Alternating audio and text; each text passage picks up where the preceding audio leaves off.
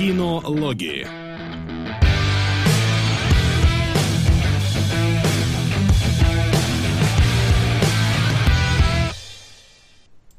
Опа! И мы вроде бы должны быть в эфире. Если все так и есть, если все потекло, а я, судя по, вижу по комментариям, что потекло, а, значит мы Потекло? Откуда у тебя это слово? Вон оно в комментариях написано Оно в потекло. комментариях. Оно Хорошо, не у меня, ладно. так что все вопросы не ко мне. А, В общем-то, как обычно, в воскресенье в 15.00 уже привычные с вами кинологи, кинологи и свежие новинки, обзоры трейлеров и обзоры старых киношек, но более подробные. Все, что ждет вас обычно, то и ждет вас сегодня. Сегодня, да. Все так, все так. Сегодня у нас будет гражданская война, потому что Вася будет защищать изгой один, мы с Солодом будем ненавидеть изгой один. Потом, я не знаю, что у нас получится с домашним заданием, мы еще не, обещ- не обсуждали, но в любом случае сраться, мне кажется, будем долго. Да, Особенно со зрителями. Со зрителями, да. Ну, ты, кстати, так сказал, что я буду с вами прям сраться. Я не то, что буду сраться, я просто буду сглаживать углы, так сказать, в этой дискуссии. Вася сегодня в роли напильника. в роли, да, напильника. И чтобы а, не затягивать нас, как, как всегда, я пущу заставку нашей первой рубрики. Трейлеры.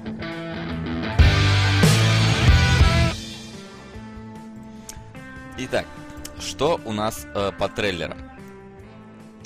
По трейлерам у нас на этой неделе наконец-то все хорошо. И начать, я считаю, нужно обязательно с Нолана. Потому Да. что Именно он у меня стоит первым даже э, в подборочке скриншотиков. Э, давайте начнем с Нолана. У кого есть что сказать по Нолану? Меня знаете, что смущает? Э, Я не понимаю, что это за фильм и почему Нолан взялся его снимать. Абсолютно, мне кажется, не его тема, абсолютно, ну как бы не его подход, абсолютно нет пространства для того, что он любит, а он любит такую многослойность и многопоточность, как бы чтобы много веток наслаивались друг на друга, а здесь как бы очень такая линейная тема. Единственное, я так понял по трейлеру, там будут пересекаться э, разные типы боевых действий, но в любом случае, блин, это абсолютно не Нолановское кино. Зачем? Мало того, что не Нолановское кино, это на самом деле не совсем американское кино. То есть рассказывать про то, как э, войска бежали с поля боя, это, ну, как-то не принято э, у них. Это, Нет, это эвакуация, это Ну, не эваку- бежали. с ну, поля. ты чё, там, там же чувак говорит, я туда не вернусь, мы там все умрем. Там же прям на, на это сделан акцент, что они реально бегут с поля боя. Ну, назовем это эвакуация. Вот. При этом Окей. назы- называешь это историей, которая изменила мир. И я такой, ну, Я- ладно. Там прям ну, возможно, наши познания. Возможно, наши познания в мировом отношении ко Второй мировой несколько скорректированы российским отношением ко Второй мировой, так что тут Может быть, я не возьму. Я как бы я вообще не знал ничего про Дункирк до того, как не увидел тизер этого Дункирка. Но, Да, видимо, да. какая-то штука штука известная. Но я Не, ну, тоже кстати- не, не- не совсем э, вижу тут Нолана и вот знаешь, честно, вот трейлер, если бы я не знал, что это Нолан, я бы сказал, ну, фильм про кино, про войну, и даже бы, наверное, не пошел в кино. И даже бы не пошел, да, согласен абсолютно. А ты, Сол? А, ну, я абсолютно с вами согласен с том, что какая-то это не, Нолан, не Нолановщина, но, наверное, каждый именитый гений хочет снять э, военное кино в какой-то момент там своей карьеры, и, наверное, Нолан созрел. Но я тоже как бы без понятия, что за Дюнкерк, Дюнкерк, как он там вообще правильно читается и выговаривается. А, И, ну вот вы говорите эвакуация. Эвакуация это вот смотря с какой стороны смотреть. С одной стороны это бегство, с другой стороны это эвакуация. Как ее преподнесет Нолан, ну пока не очень понятно, мне во всяком случае. Потому что да, про это событие я тоже абсолютно не в курсе. И возможно в этом вся цель фильма популяризировать какое-то событие, которое важно там для американцев или наоборот не важно. Фиг его знает. То есть Перл Харбор, например, заплевали. Же- это? Тут вообще американцы? Я... Да хрен его знает. Потому что э, это какой год вообще вот этот? А может Дюнкерк? британцы. Потому что американцы что после Перл-Харбора вступили, и то они, ну, Так, не, британский. Ну вот я и говорю, что это не американцы, по-моему. вообще. Хорошо, ну тогда, ну про, про британцев. Ну тогда- правильно, америк- тогда- американцы показывают, как британцы бегут с поля боя. Все именно, да, тогда, тогда все стало на свои места. То есть спасти рядового Райана это американцы-герои, а вот бриташки, сука, бежали 400 тысяч человек. Все понятно. 300. Да, сказали 400, по-моему, в трейлере. Да? Да, 400 А, а на Википедии написано 300. Вот смотрите, разница вроде бы трейлер, да, и Википедия, вот они вроде бы близко, а разница в 100 тысяч. А, в общем, да, совершенно непонятно. Если бы не Нолан, я бы не пошел, но так гляну, потому что у Нолана я, по-моему, вообще все фильмы смотрел. Ну и чё бы на этот не сходить. Ну, Да, да. с- первый самый. что- Ну, если первый это преследование, то да, первый тоже видел. Окей. М. Ладно. Да, в общем, нам там с уже э, говном умыли в комментах, что мы не знаем ни про Дюнкерк или Дюнкерк, или как он там, не про то, Ребят, ну вот у Дюнкерка у него есть свой Инстаграм, он есть ВКонтакте, я на него подписан. Нет, я о нем не знаю. Все, в школе мне про него не рассказывали. Я кинолог, а не историк. что... Действительно. А я вообще плохо запоминаю имена и места, так что мне вообще пофиг. Не надо, на этом ограничиться. Да. А, Вот. Хорошо. Да, следующее. Я все-таки решил э, впихнуть э, к нам на разбор триллерочек «Последний ассасина», если вдруг нам есть что-то сказать про последний триллерочек ассасина. А, Появились первые рецензии к э, Ассасину, и, знаешь, рецензии в целом в таком забавном тоне, но я думал, будет хуже. Ну, в целом, ничего. И типа, слава богу, не обосрались. То есть, как бы нет положительных рецензий, но все сходятся в том, что не обосрались действительно, и это хороший знак. Ну, А где ты видел рецензии? Ой, я не помню. Ну, на каком-то из сайтов, где я, на который я подписан, там вываливали. Окей. А, ну просто по трейлеру, я не знаю, мне в целом, я обязательно пойду на Assassin's Creed, надо поддержать игровое кино, потому что пускай собирает, иначе мы не увидим другие фильмы, это моя позиция. А, что мне не нравится, там слишком много компьютерной графики. То есть, блин, ребята, ну съездите вы, где там в Италии все происходило. По-моему, они даже сильно не заморачивались, потому что задники, ну, все капец какие отрисованы. Ну, может, Испания, но потому что они там... инквизиция испанская. Визиты испанская. Окей, да, хорошо, Испания. Ну, я в прошлый раз Грецию с Египтом спутал, сейчас Испанию с Италией, все нормально. Да, и А, американцев мы- с э, британцами. Да, и америкосов что- с британцами. Все нормально, все. У меня топографический кретинизм, у меня тройка по географии, никогда не любил этот предмет. Я запоминаю места, в которые я езжу. Вот я ездил там в Будапешт, э, я знаю, что это столица Венгрии. Если бы я там не был, я бы, может, и не знал. А, Но, в общем-то, возвращаясь, компьютерной графики многовато. Меня это немножко смущает, потому что она всегда отдает фальшью, а, блин, ну можно было поехать там, поснимать э, натуральные виды в Ну, ты не совсем прав в том смысле, что уже во всех этих э, CGI-разборах тысячу раз показали. Компьютерная графика сама по себе не отдает фальшью. Фальшью отдает только херовая компьютерная графика. Ты хорошую просто видеть не видишь Ну, никогда. Да, хорошо. Но вот здесь, значит, она довольно херовая, потому что в трейлере там даже нарезка такая вроде бы быстрая, динамичная, но у меня даже там глаз цепляется, поэтому не очень нравится. Ну и я уже говорил, не очень нравится, что э, акробатические трюки, они некоторые делали действительно сами, и это классно, потому что там Дамьен Уолтерс вовсю фигачил, он, я так Да-да-да. понимаю, постановщиком был э, большинства вообще э, всяких этих все, поединков. правильно, да, Уолтерс там основной. Но все-таки довольно большое количество использования канатов. И, ну, это чувствуется. Когда они прыгают, блин, на 10 метров вперед и летят так, как в японских во всяких этих фильмах, там, «Крадущийся тигр», Ага. или я опять там с китайцами перепутал, да? Я не помню, у кого там был этот крадущийся тигр, какой-то там всегда. дракон. Вот. Говоря А, азиат, я так всегда делаю. ну, кстати, да, хорошая мысль. А, И вот это чувствуется, опять же, отдает некой фальши. Но, говорю, обязательно пойду. Меня тут э, кидают э, в комментарии, мол, типа, Макса, что ты так Хитмана не поддерживал? Вот я не знаю, что я так не поддерживал. У него... э, У него, ну, слишком плохие оценки были. Я их увидел раньше, чем понял, что надо идти и смотреть. Мгм. Мне кажется, кстати, там проблема не столько в компьютерной графике, сколько в обильном количестве постэффектов каких-то. То есть вот это всякое вот э, мыльность, э, вот это вот на- наложено столько всего, что действительно какая-то оригинальная картинка несколько ну, Нет, ну вообще там какая-то все странная очень история, потому что режиссер-то не хрен с горы, а забыл его фамилию. Ну, в общем, за его спиной... э, Давай называть его хрен с горы тогда. Давай называть его, да.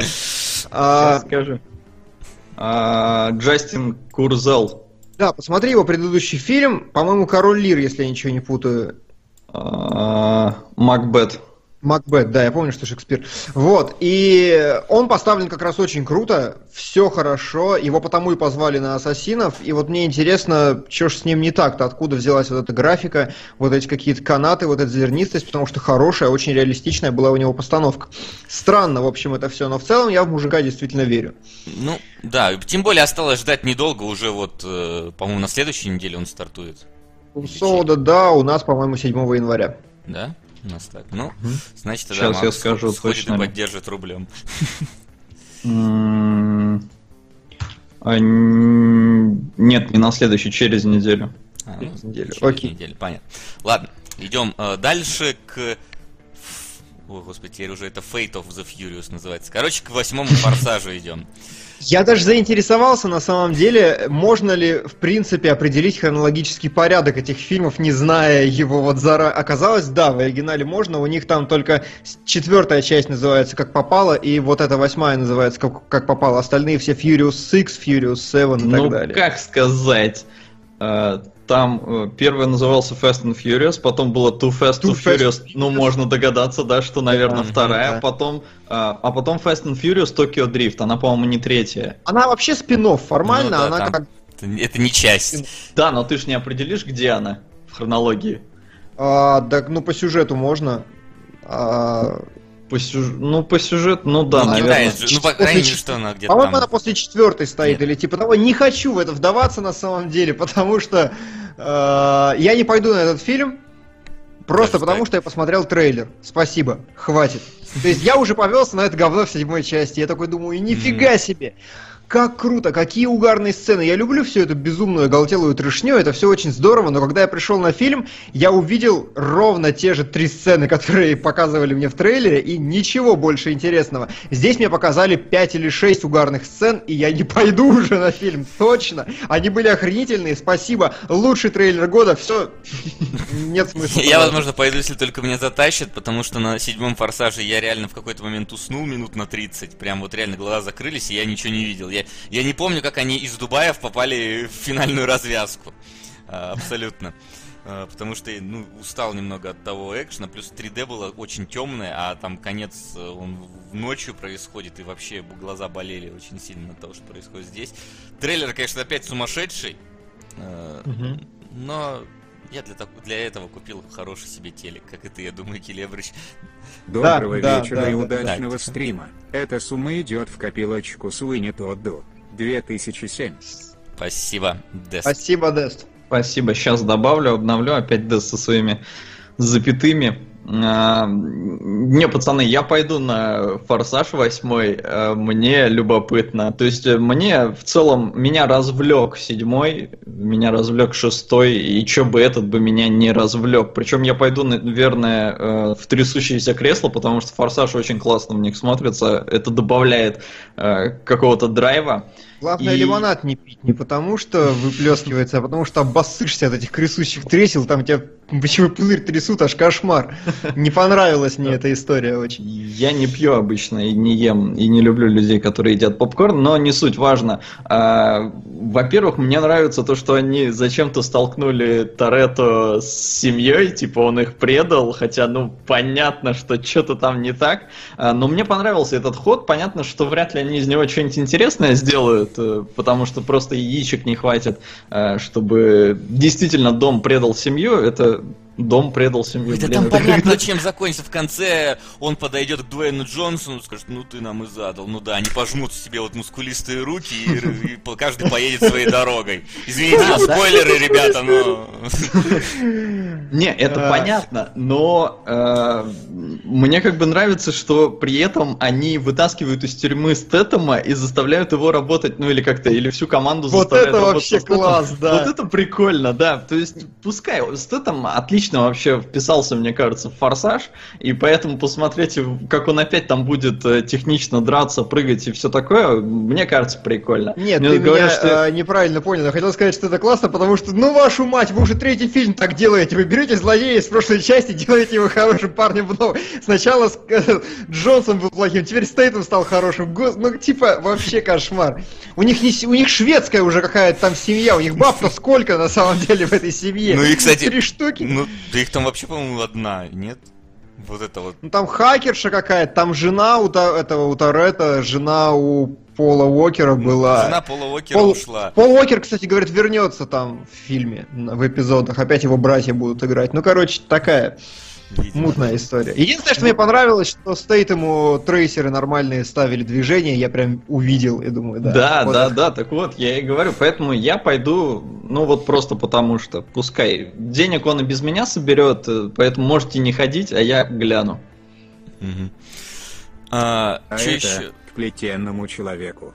2006. Не знаю. Просто так. Ну Спасибо ну, большое, сейчас я все добавлю.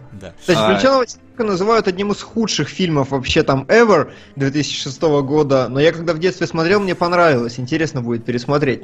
И ну, доктор вот, это, название худший фильм ever это такая штука, которую Да. там. Ну, как Восток Димона фильмы пяти лет. 23 месяц подряд, представляете? Это замечательно. Но это высвечивается, так что это все есть. А, спасибо большое. Так, я думаю, за Ой, ОА мы пропустим, потому что, ну, Очень непонятная очень история. непонятно, да и выходит завтра там или, или сегодня вообще, так что это мимо. Э, Я не знаю, у меня тут сразу афишку третьих миньо... Вот, фу, господи, третьего этого... Господи, как он называется в России-то? Гадкий я, вот, третья часть. Погоди, а ты по моим картинкам, что ли, идешь? Я же выслал архив. Ну Э, ладно. Я по своим как-то уже по привычке, я даже у тебя не спрашивал ну в этот хорошо. раз. Ладно, все хорошо. Делай тогда сам теперь. Ну, я и делаю. Так. Уже Да. сколько времени. Вот. А, Я смотрел только первую часть. И у меня такое Ага. ощущение, что я, посмотрев трейлер, посмотрел третью часть, просто от начала и до конца. Ну А или как минимум весь первый акт, он прям показан в этом трейлере. Вот, вот все события важные, какие есть. Злодей захватил кристалл, эти выехали за ним, победили его, но он убежал. И как бы вот. Э, Не Ну, я знать не знаю вообще, что загадки. Я не смотрел никогда и не хочу. Мне он не Плюс понравился. один. Давай к сути, к Давай важному. К, к важному, да. Э, Стареющие актеры, Стареющие актеры самое важное, да. да, против банков. В общем, это типа этот э, любой Новый ценой, фильм. только про старых, про стариков. Да, новый фильм Зака Брафа, которого все почему-то называют плюшевым мишкой, но я не знаю почему. А, Потому что фильм о чем? А, потому- клиника. Звучит как диагноз. Ну, почти, да. А. Я этот сериал, кроме как диагнозом, назвать не могу, потому что я его зачем-то посмотрел и вообще не оценил. Вот сейчас, короче, вот польется, смотри, Я, вот да. сейчас польется. Я, я как бы немного компенсирую то, что польется после этой рубрики, чтобы на меня тоже немножко плеснулось, так сказать. Но я, по-моему, уже не раз говорил, что мне как-то не зашла вообще клиника, несмотря на то, что я все посмотрел. Хрена себе не зашла. 10 сезонов. Ну, что-то не то. Когда начнется-то? Да. Ну, вот. ладно. В общем, я что хочу сказать. Мне очень понравилось то, что формально у этой комедии подход как у тупой американской комедии. Берется и стилиз... ну, как бы и визуальная стилистика такая, и как-то вот по общему настроению похоже, но именно за счет того, что там такой блистательный актерский состав, вот смотрится хорошо. И я думаю, что Зак Браф не тот режиссер, который будет снимать прям совсем тупое говно. Да, ну как-то Очень. я к Заку Брафу привык, э, ну, то есть, что он снимает скорее драмы такие, знаешь, ну, человеческие. то есть- Ламповая такая. Да, такая ламповая, почти вот, знаешь, вот прям инди про него хочется сказать, вот инди-режиссер, но не артхаусник. Э, Вот. А здесь прям, ну, такая, ну, совсем какая голливудская комедия. Ну, ну, не сказать, что прям совсем комедия, но такая легкая, бандитская комедийная штука. Вот. Как-то для него это непривычно, и получится ли у него, ну вот, У меня Но- первые Интересно. ощущения были очень забавные, потому что я подумал, что это сиквел э, Старперцев или как их назвали Ага. там Последний мальчишник в Вегасе. Я забыл уже, кто там снимался. Я помню, что Фриман там выпры- Привет, привет. Привет, В привет. этот раз на три фильма. Тысячи на таинственную реку, 600 на Малхолланд Драйв и 500 на Синий Бархат. Еще один прекрасный фильм Дэвида Линча. Я знал, что синий бархат меня догонит, потому что я... Вот когда я садился пересматривать Линча, было ли мне лет 18, я прям думаю, ну все. Мне очень понравились все его фильмы, но когда я дошел до синего бархата, я прям выключил и не смог. Я знал, что наступит день, когда мне придется это сделать. А, Да, спасибо большое, Сплитстрик. Э, Я продолжу по поводу этих. Ну, во-первых, все постарели. Я должен был это сказать. А, Моргана больше точек, уже 79 на лице. Кажется, у него каждый год новая Каждый точка. год по одной, да, прибавляется. А, Но я не знаю, комедия какая-то вот из серии, построенная на испанском стыде, мне кажется. Потому что, ну, как-то старики, это так, так нелепо. а, Но- Поэтому были там даже в трейлере места, где я немножко фейспалмил, поэтому, ну, я как-то не, не очень жду. Оказалось еще, что это не э, приквел, это просто отдельный фильм, но который, по идее, на почти на том же пытается выехать, что и Старперцы. Я, правда, их тоже не глядел, но, короче, Ну, ожиданий у меня больших нет. Видишь еще момент, это ремейк фильма 79 года, о чем я узнал, когда попытался загуглить этот фильм на кинопоиске. Так что это ни о чем нам не говорит. Да, абсолютно. Да, в том и суть. Максимум мы смотрели «Старики-разбойники», наверное, что больше подходит. Вот, э, ну, самое близкое, что можно к данной тематике фильма сказать. Но я как-то не испытывал испанского стыда при просмотре трейлера. То есть испанский стыд я испытываю, когда, э, я не знаю, кто-то там пытается с кем-то замутить и делает это настолько отвратительно, что ой, прям невозможно. Или там какая-то ну совсем неловкая ситуация, знаешь, и она именно связана скорее вот с какими-то в плане отношений. А в тут. Нет, ну, а я тебе сейчас объясню, я тебе сейчас объясню. Да-да-да. А, испанский стыд это когда тебя все-таки цепляет за живое почему-то, да? Ну. И вот, возможно, тебе общение с женщинами ближе, а вот Сот, он чувствует себя старым, Старение, и поэтому... вот э- это его фишка. Фишка Макса это старит. Стыдно было. Да, Да. Пусть Короче, так. я... Да, я, я в принципе тоже. Фильм хороший, идти на него я, конечно, не буду. Скорее всего так. Ну и... А дальше у нас уже идет изгой 1, а это значит, что у нас идет следующая рубрика. Сходили в кино. Итак, главная премьера декабря. Это, да и отчасти одна из главных премьер года. Это Звездные войны, Изгой 1, э, Да. спин ко вселенной Звездных войн. И пока вы будете э, кидать ребятам свои комментарии, чтобы они жрали говно, я буду жрать булочку. А потом я выскажу свое мнение. Давайте. Давай наоборот, давай как бы это, всегда говорят сначала плюсы, а потом минусы. Ну, я давайте на основе ваших минусов скажу потом плюсы лучше. Ну, это Так, так не Просто проблема в том, что я прям возненавидел этот фильм. Я был не выспавшийся с утра, я был в плохом настроении, но я, в принципе, люблю Звездные войны. Я шел как бы такой, да, хорошо, круто. Я тоже был не против посмотреть на реалистичный взгляд на Вселенную, но вот это все. Но мне фильм абсолютно не зашел, потому что в нем такое катастрофическое количество клише. Все то, что для меня важно в кино, и все то, что я люблю в кино, там полностью отсутствует. И поэтому я его смотреть прям не смог. Это абсолютно субъективное впечатление, которое я сейчас буду дальше разжевывать подробнее, после того, как передам слово Максу. Но в целом прям совсем не мое, и мне очень не понравилось. И как, я рискую даже сказать, что именно как художественный фильм, прям говно. И это под- подтверждает э, очень скромный метакритик 66. А уж метакритик у нас такая себе фигня после фильмов Марвел, которые за 80, 66 на метакритике получить, это как бы о многом говорит. Макс? А, ну, я как бы не буду тут э, делать вид, будто я до хрена разбираюсь во всякой режиссуре и прочее. Я вот пошел в кино, как...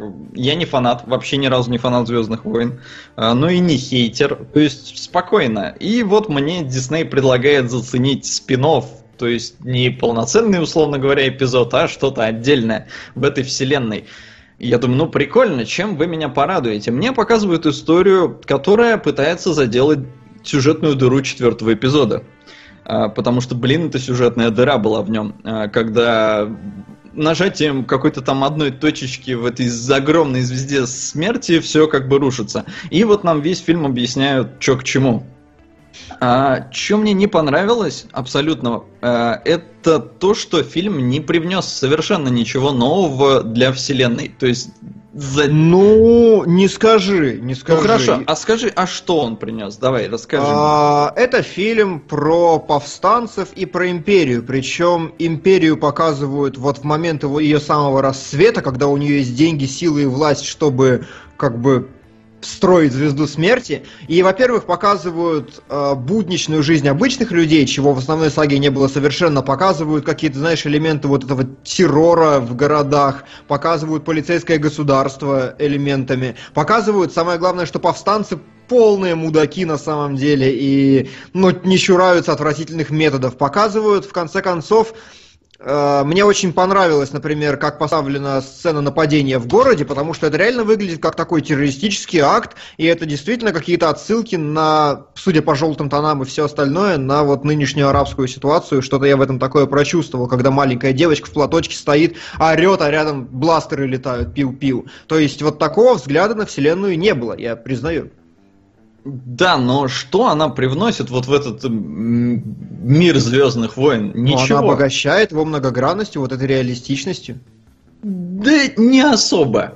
Потому что, ну, это, это никак ее толком не развивает. Понятно, что в принципе, ну, повстанцы их там э, показывали в целом всегда хорошими ребятами. Здесь, ну, они, да, иногда там делают что-то не так. Но я не увидел совершенно никакого развития, ничего. И фильм э, не смог меня никак развлечь, потому что э, я как бы знал, чем он закончится, да, ну, то есть логично. Э, но при этом оно вот все было настолько предсказуемо, э, что мне было скучно. А, ну это, это понятно. То есть, несмотря на то, что я говорю, вот, а, как вот вас, зрители, легко надурить, потому что люди говорят, о, Келебрыч фильм понравился. Да нет, я просто признаю за ним фактику. Фильм-то, на мой взгляд, полное говно. Но как бы фактика в том, что в нем есть вот этот реалистичный подход. Он расширяет, скажем, хорошо, не... Ну как, не расширяет, он не расширяет углуб... лор. Углубляет. углубляет. Давай так, он не расширяет, он не углубляет лор. Но он показывает Но... более многогранно этот мир. Нет, он показывает одно э, противостояние э, сопротивления, и все. Конкретное, причем, и... не, не давая понять, что ну, все они там себя так ведут, или не все они себя так ведут. Это просто вот одна небольшая история, как она и называется, Star Wars Stories, правильно. И она никак вообще ни на что не влияет, ничего не привносит. И в итоге, ну, для, того, чтобы как-то чем-то насладиться, ты полтора часа э, терпишь э, клишированных персонажей, э, клишированные диалоги унылые и порой очень-очень сомнительную мотивацию героев, ну и последние минут там 30-40, да, тебе показывают действительно прикольную войну в антураже Звездных войн. Вот это как бы хорошо. Прям говно война. Мне очень не понравилось. Ну ладно, это все, десятый вопрос. А, ну, во-первых, я скажу, что с маком, э, поскольку этот вопрос уже всплыл в комментариях. Ну а теперь конкретно про Звездные войны. А! Хорошо. Э, мне кажется, Сол, ты немножко что-то преувеличиваешь то, что она ничего не привносит э, в лор Звездных войн. Потому что нам, ну, как минимум показали, да, что повстанцы не являются некой единой вообще-то структурой, что это разные какие-то под, под, подразделения, да, что есть у них там ну, умеренная да. позиция, а есть террористы, назовем их так. Есть вот. фанатики, да. Как этого не было. Это, да. Нам э, показали, э, вот ты говоришь, что этот сюжет ни на что не влияет. Здрасте, приехали. Он ни на что не влияет, просто потому что ты знаешь, чем четвертая часть э, начинается. Если бы это, вот этого сюжет как бы исключить его, если бы он не удался, да, то ну, повстанцы бы проиграли. Так что оно не, влияет не, погоди, в плане погоди, сюжета. Нет, ну, ну здрасте, самой, самой истории, да как это не влияет? Самой вселенной оно влияет. Нет, смотри, Нам просто если показали. бы фильма не было, как его раньше и не было, ничего бы не изменилось. Ну, это точно так же, можно сказать, первый, второй, третий эпизод ни на что не влияет, потому что если бы их не было, четвертый, пятый и шестой такими бы и остались. Да, но они-то показывают историю становления Энакина, да, то есть это отдельный персонаж конкретный, который развивается на протяжении нескольких фильмов. Здесь, блин, я не хочу спойлерить, но Нет, никакого тут, тут не персонажа нет. показывают, тут по- показывают э, действие сопротивления, откуда они получили вот эту самую новую надежду, которая в четвертом эпизоде как раз и появилась. Ну, опять же, это они просто заделывали сюжетную дыру и выделили на это целый фильм, который, ну, без которого можно было бы обойтись. Как, в принципе, Так, раньше в принципе, и без делали. первых трех можно было обойтись по факту. Ну, злодей Как, в есть. принципе, могли бы обойтись без Без Звездных «Звездных войн. войн», Давайте. Как бы. Так что тут, ну, такая ситуация, Макс. Ну, затыкали да затыкали. Вот если мы рассматриваем не порядок съемки э, фильмов, а вот если ты начнешь смотреть с первого эпизода по, э, там, по шестой, предположим, да, седьмой. Тогда она будет очень важной. Она очень важная часть. Прям... Я согласен с Васей в этом месте. Это прям действительно... То есть... а, Объяснение того, откуда, почему звезду смерти могут взорвать одной ракетой, блистательное, на мой взгляд. Оно прям очень крутое, мне очень понравилось, оно действительно очень органично ложится. Это все хорошо. Фильм только говно, но... Ну, в, в этом я в каком-то смысле соглашусь с вами. То есть, э, чтобы вы понимали, вот рядовой зритель, который нас сейчас смотрит, если вы пойдете на Звездные войны, они вам понравятся. Потому что пиу-пиу, потому что знакомая вселенная, музычка оттуда же, там стилистика такая же, плюс, да, так, некий реализм, э, который тут добавился, хотя, ну, он такой, знаете, условный реализм, руки-ноги никому не отрывают, бластеры там людей на- насквозь не прожигают. Вот. Но, да, пореалистичнее оно стало, плюс вот эта атака ИГИЛ на э, танк прям очень круто сделана. Вот она мне Да. прям, она, она захватила в первые моменты. Но, э, собственно, почему людям понравится? Э, потому что э, персонажи сделаны, ну, специально такими, чтобы понравились, да? По крайней мере, часть из них. То есть робот всем понравится, потому что это типичный сайдкик. Он сделан для того, чтобы всем запомниться и понравиться. Да, да, Э, да. Но безусловно. он, как мне кажется, уступает сайдкикам из прошлых других частей. Если вы знаете, в четвертом эпизоде было порядка четырех таких прикольных персонажей. Это был R2-D2, это был C-3PO, это был Хан Соло, это был Чубака. То есть четыре разноплановых, ну, условно, сайдкика, ну, то есть, которые Ну, давай некое- Хан Соло, Хана Соло не будем. Он все-таки более да, основной. окей, да, он более основной, но он привносит некий элемент такого вот э, безалаберного веселья это в да, каком-то это смысле. да. Я, я вот это имел в виду под сайдкиком. Вот. То есть здесь ввели монаха, да, например, который вот он сделан для того, чтобы быть крутым. То есть его прям показали, как он круто там дерется, что Да, он- причем реально Спасибо, парни. Мгм. Посмотрели с женой прибытие. Остались довольны. Отличный фильм. А донат на А комнату. почему донат не на отличный фильм? Ты чё, Макс, комната это отличный фильм, я вообще не понимаю о чем. он отличный от других произведений кинематографа. Давай, продолжай, Вася. Да, но в итоге этот монах нужен в фильме для того, чтобы нажать кнопку. И вот, к слову, о мотивациях персонажи спрашивали, а что вам не так с мотивациями? Я как бы смотрю, и просто идут по улице там монах с его личным пулеметчиком, значит, идут, понятно, друзья, там сразу понятно, чем дело у друзей кончается всегда в таких фильмах, но, тем не менее, э, идут мон- мон- монах с личным пулеметчиком, их хватают вместе в тюрьму, они сбегают из тюрьмы вместе, а потом просто не уходят от главного героя. Да. Ну давайте мы с вами дальше будем кататься. Я такой, ну зачем? Ну куда? И в принципе все мотивации всех персонажей кошмар какие странные, на мой взгляд. Потому что с самого начала нам главного героя мужика презентуют прям, я удивился.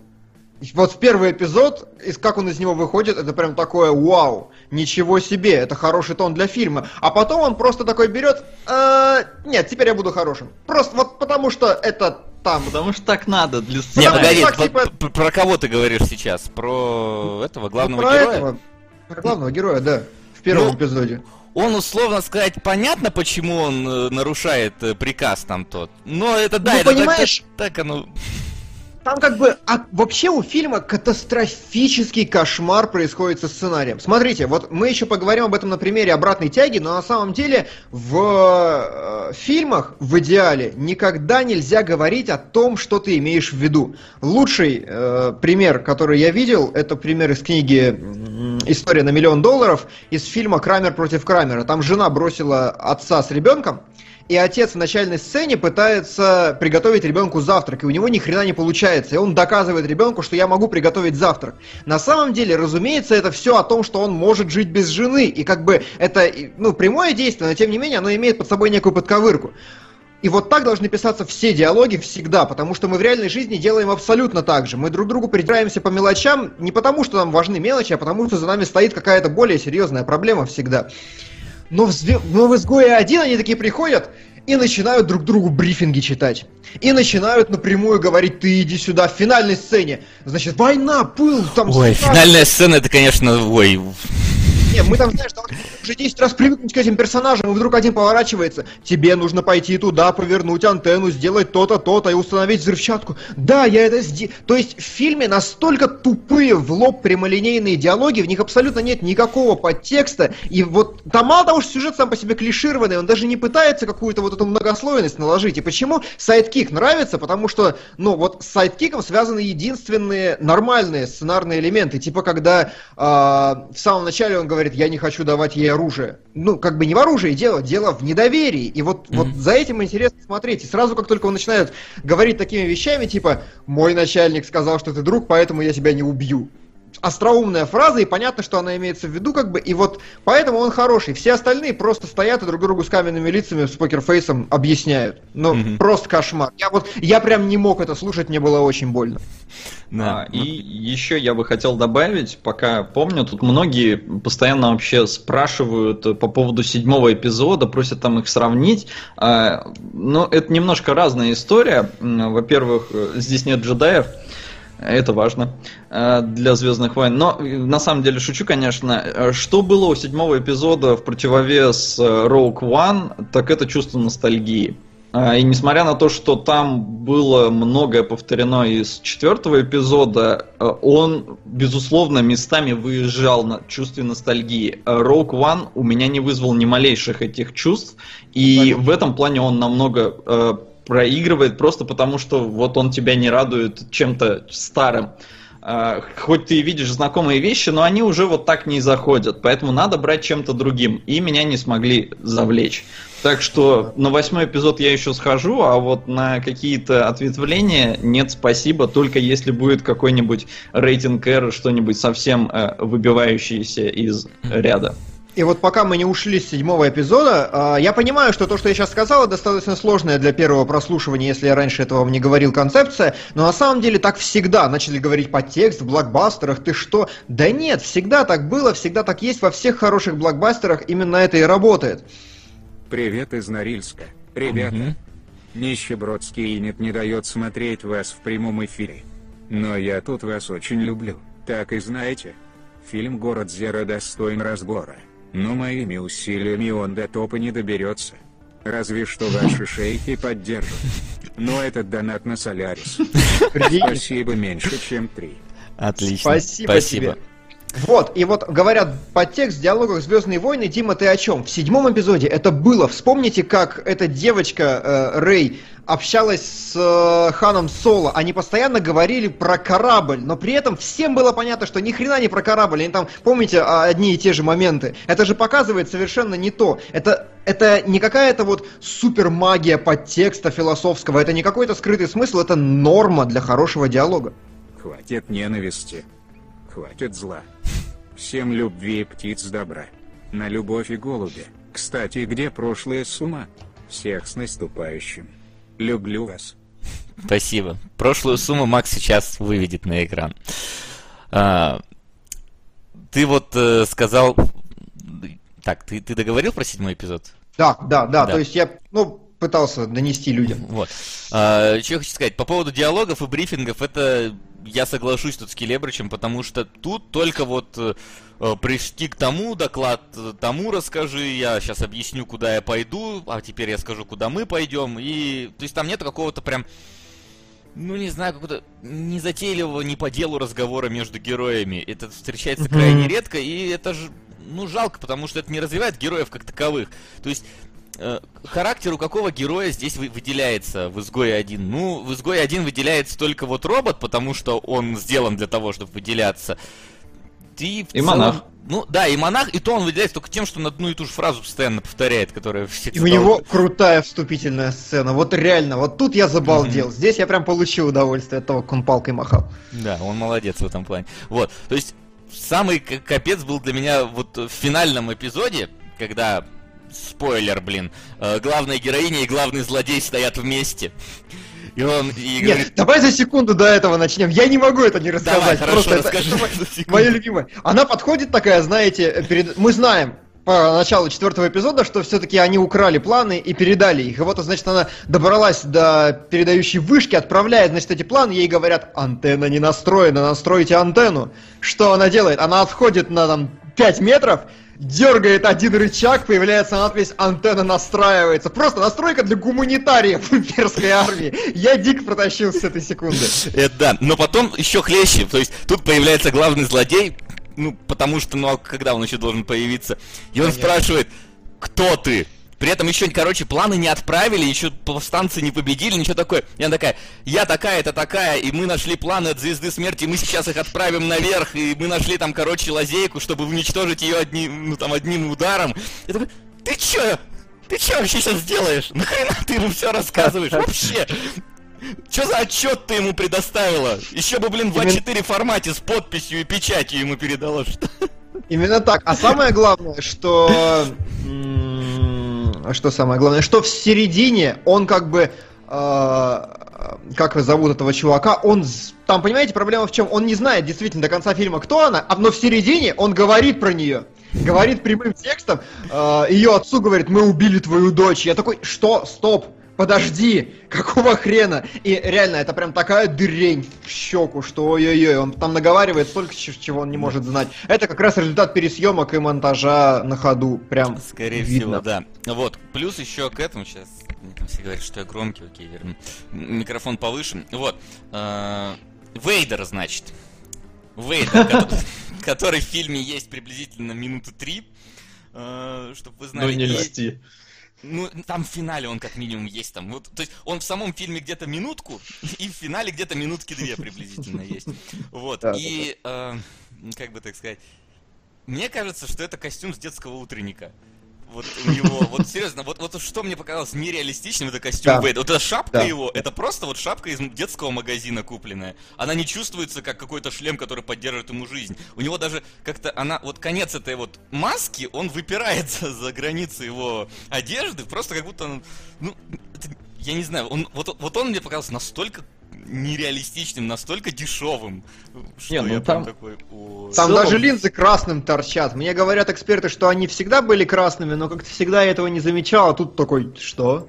Мне кажется, э, в целом у Звездных войн довольно серьезная такая проблема, потому что когда там в 70-х придумывали все эти дизайны, сейчас они выглядят уже довольно нелепо. И как-то вот их замаскировать и сделать более настоящими, это уже проблема, потому что местами смотришь, там вроде бы какая-то навороченная звезда смерти и какие-то, блин, пульты управления с лампочками, какие-то лазеры сраные, то есть какие-то там полосочки такие пиксельные, условно говоря, на этих экранах. И выглядит это, ну, немножко фейспалмово.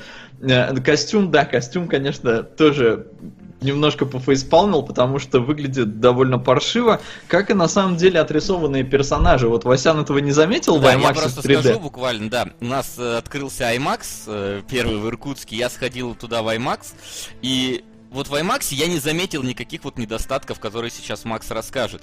Вот. ну и так, если кто у нас есть то в Иркутске, то идите в IMAX, потому что 3D в IMAX очень четкая. Прям вот я всегда не любил 3D фильмы, за что они все разблюривают тебе и что они темнят картинку. Вот в IMAX у нас в Баргузине теперь отличная 3D, супер четкая, прям никаких проблем э, не возникает при просмотре.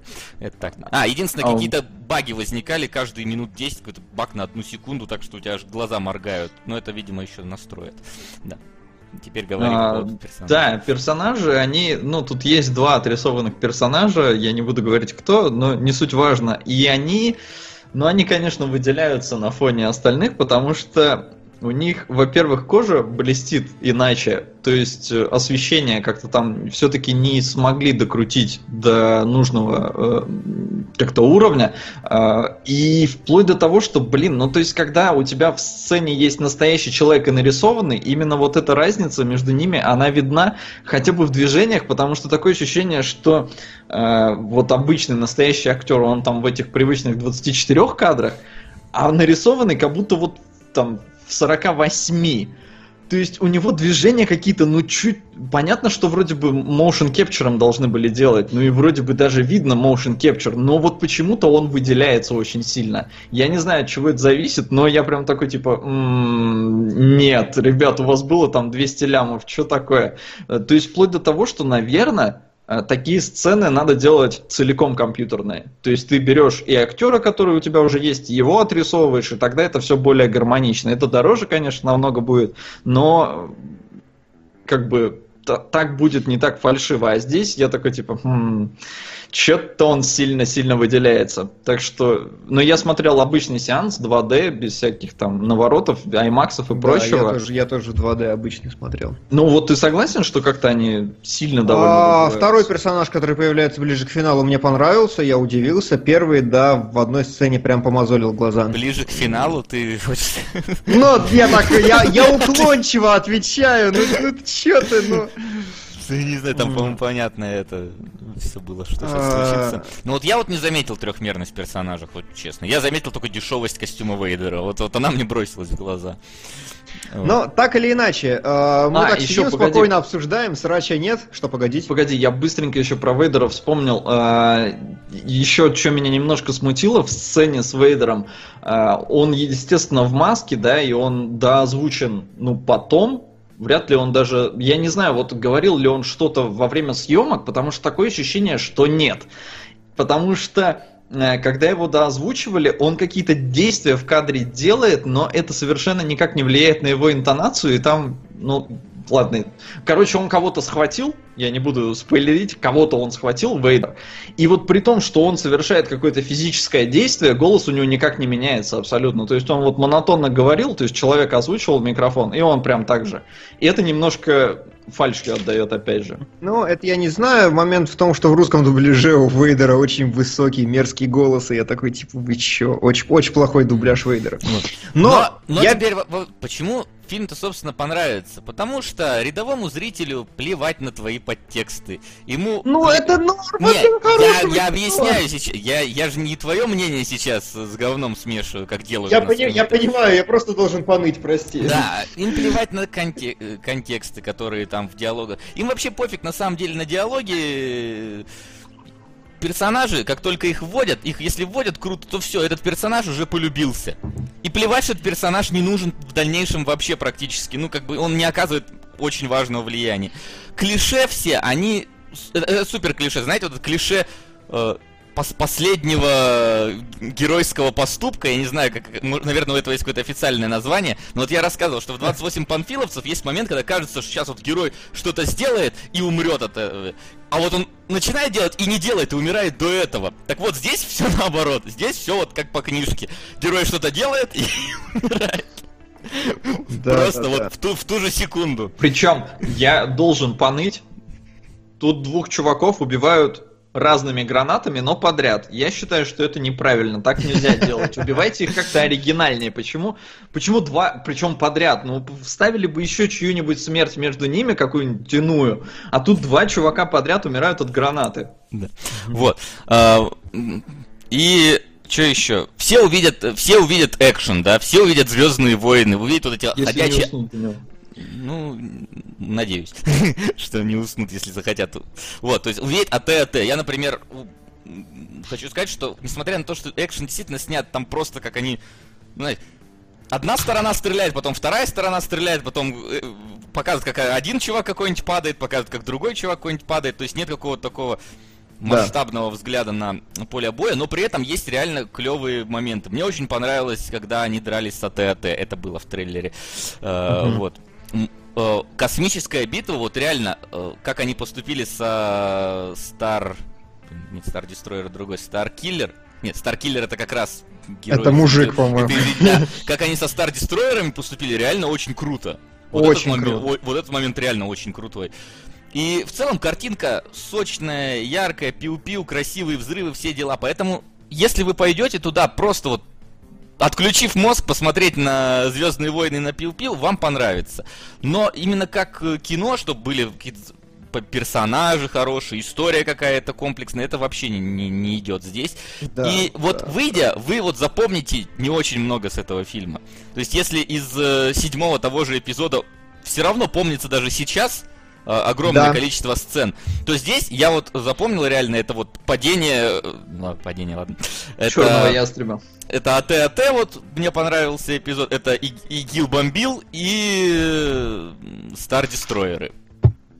Да, Вот. а, от себя я еще отмечу, что в фильме на самом деле у Гаррета Эдвардса очень крутые шоты есть. То есть он, в принципе, еще по Годзилле это было понятно, мыслит действительно как художник, и у него очень классные некоторые кадры. И когда тебе показывают космос в его исполнении, он прям конфетище. Когда, опять же, столкновение крейсеров показывают, там просто так это смачно сделано, так угарно. Но этот чувак не мыслит как режиссер. И, например, мне не очень не понравилась абсолютно бездарная работа по музыке, потому что он использует ее везде. Постоянно. В семерке так не было, или оно хотя бы не производило такого впечатления. Там эти появлялись мотивы знакомые. И ты такой, да, вот оно. Здесь просто музыка напалмом весь фильм херачит, подсвечивает даже самые ненужные элементы. И все это смотрится, на мой взгляд, плохо. Как, если вы синефил или хотите считать себя таким, я не знаю, почему вам может понравиться это кино. То есть э, диалоги полный кошмар, персонажи не раскрываются, количество клише абсолютно безобразное, экшен неинтересный, масштабный, особенно в космосе в финале. Там, по-моему, самое масштабное сражение вообще в серии. Но я могу ошибаться, может, что-то забыл. Но в целом прям слабо, слабо, слабо. Я уснул и не жалею. Нам вот на, на, на понт нас берут, какие сцены из семерки мы помним.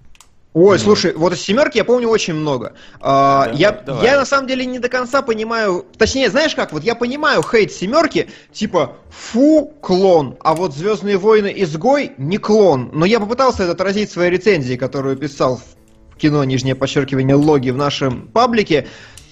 Кино это не просто фабула. Вот если для вас кино это фабула и последовательность действий, нормально, идите на изгой. Но для меня кино это музыка, это стиль, это атмосфера, это отдельные реплики, это эпизод, это какая-то, знаете, постановка, там, кадрирование, все дела. Вот все это было в седьмом эпизоде, и как фильм он хорош. Мне насрать, что вы думаете, как фанаты Звездных войн. Это хорошее кино, седьмой эпизод. Э, пусть оно и копирует сюжетную линию, потому что сюжетная линия это лишь одна составляющая. Изгой полная противоположность. Сюжетная линия там ок, фабула ок, но фильм это плохой. Да.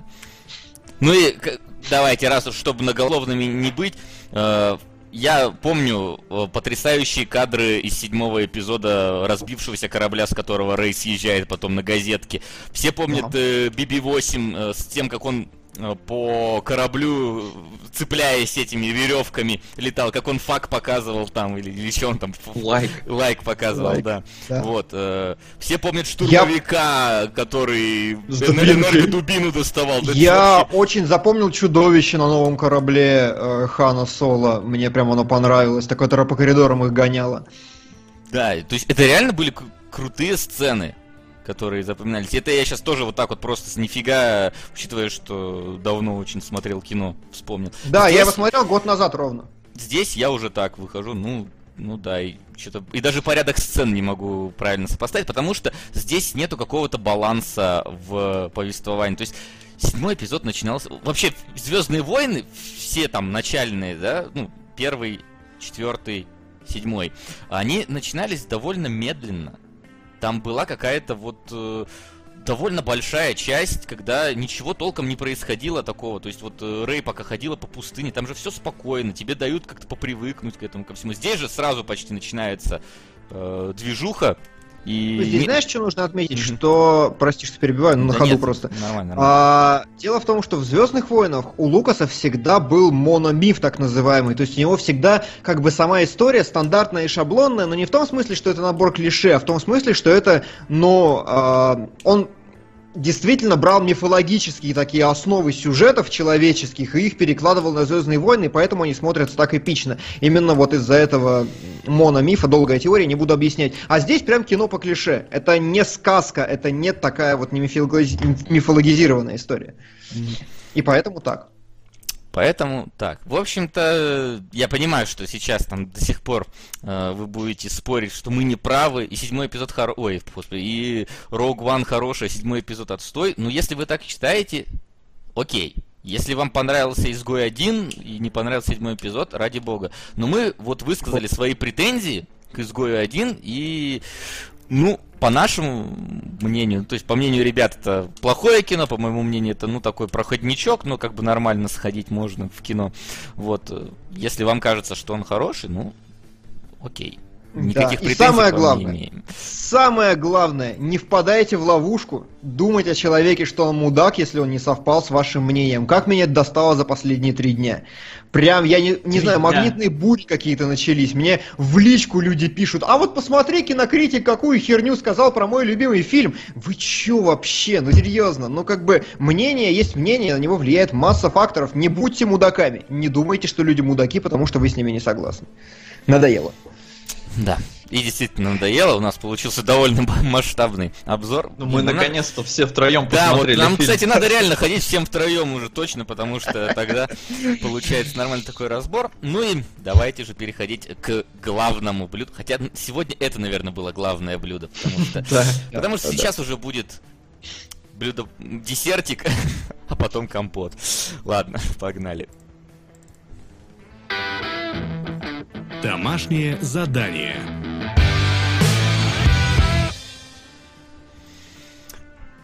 Домашнее задание. Как Давай обычно, мы напоминаем...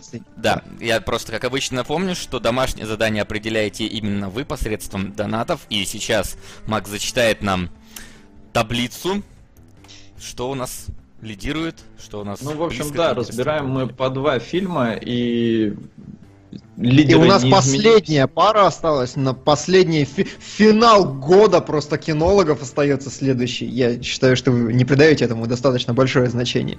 Ну да, и, кстати, да. я думаю, что 1 января мы не будем стримить. Уж извините. Есть такая вероятность, да. Да, но я думаю, даже вы не проснетесь. Э, ну, то есть я про зрителей. А на следующей неделе как раз, да, последний раз, когда мы сможем в быстром темпе разобрать два фильма. И на... сейчас у нас лидирует Silent Hill и The Wiz, но их поджимает граффити, ну, во всяком случае, The Wiz и Таинственная река. И тут неподалеку Яйцо Ангела, Психо, Таинствен... Таинственная река у меня два раза. Ну и, в общем-то, да, список перед вами. Э, таблица всех фильмов, на которые уже донатили, есть у нас в паблике. Э, кино, нижнее подчеркивание, логи. Можете зайти, посмотреть, что там еще поблизости и изменить ход истории. Да, э, еще мы обещали толкнуть какие-нибудь анонсы касательно нашего нового проекта, а мы запустим новый проект со следующего года, кинологи уйдут немножко в энергосберегающий режим, но мы не приготовили никаких анонсов, потому что кто-то слишком много спит. Э, я, я пойду с обратного конца. Вы можете пересмотреть. Не говори так, пожалуйста. Хорошо. Вы можете пересмотреть момент, когда Э, мы анонсировали. В чатике был правильный ответ, и это не коллективный запил в Dwarf Fortress, например. Вот. Вот так будем, раз нам нечего толком сказать. А теперь можно идти к... К, к фильмам сегодня. Я думаю, Вася, ты сегодня должен прям вот распаляться по поводу этого фильма. Раз уж он твой любимый, солируй просто. Ну, я, конечно, постараюсь, потому что... Зачем я это делал, сам не знаю. Но это однозначно было ошибкой. И так как черная радуга точно не попадет в эфир, то я благородно протолкну таинственную реку. Итого мой косарь с Beyond the Black Rainbow и эти 500 на реку. В любом случае, добра вам, ребята. PS Means, если смотришь, кинь кису в Сейчас перекину все. Да, перекинь там. Вот, ну, собственно, обратная тяга, это мой любимый фильм про пожарных, а я, как известно, любитель фильмов про пожарных, потому что э, в нем очень офигенно показано, показано непосредственно тушение пожара, как э, борются с огнем э, пожарники и насколько это вообще круто смотрится. И это меня поразило еще во времена моего детства, когда я впервые посмотрел этот фильм. И ничего со мной не было, что я видел там обгоревшие трупы и все такое. Как видите, вырос нормальным вроде бы человеком, я надеюсь. Заглядываю только под юбки виртуальным школьницам. Вот. А, ну, собственно, о чем это кино? А, кино про двух братьев, а, которые, отец которых был именитым пожарником. Вот, но во время одного выезда он погиб, и, собственно, с этого кино и стартует. Один из братьев, он уже какое-то время работает в пожарном департаменте, другой только собирается туда э, поступить. Младшенький. Младшенький. Это важно. Это важно, да. Вот. Ну и э, тут начинается, значит, э, старший его к себе переманивает в это э, в подразделение. Отношения у них там не, не очень-то хорошие. В общем, младшему кажется, что, что старшего хочет изжить вообще э, с этой mm-hmm. профессией.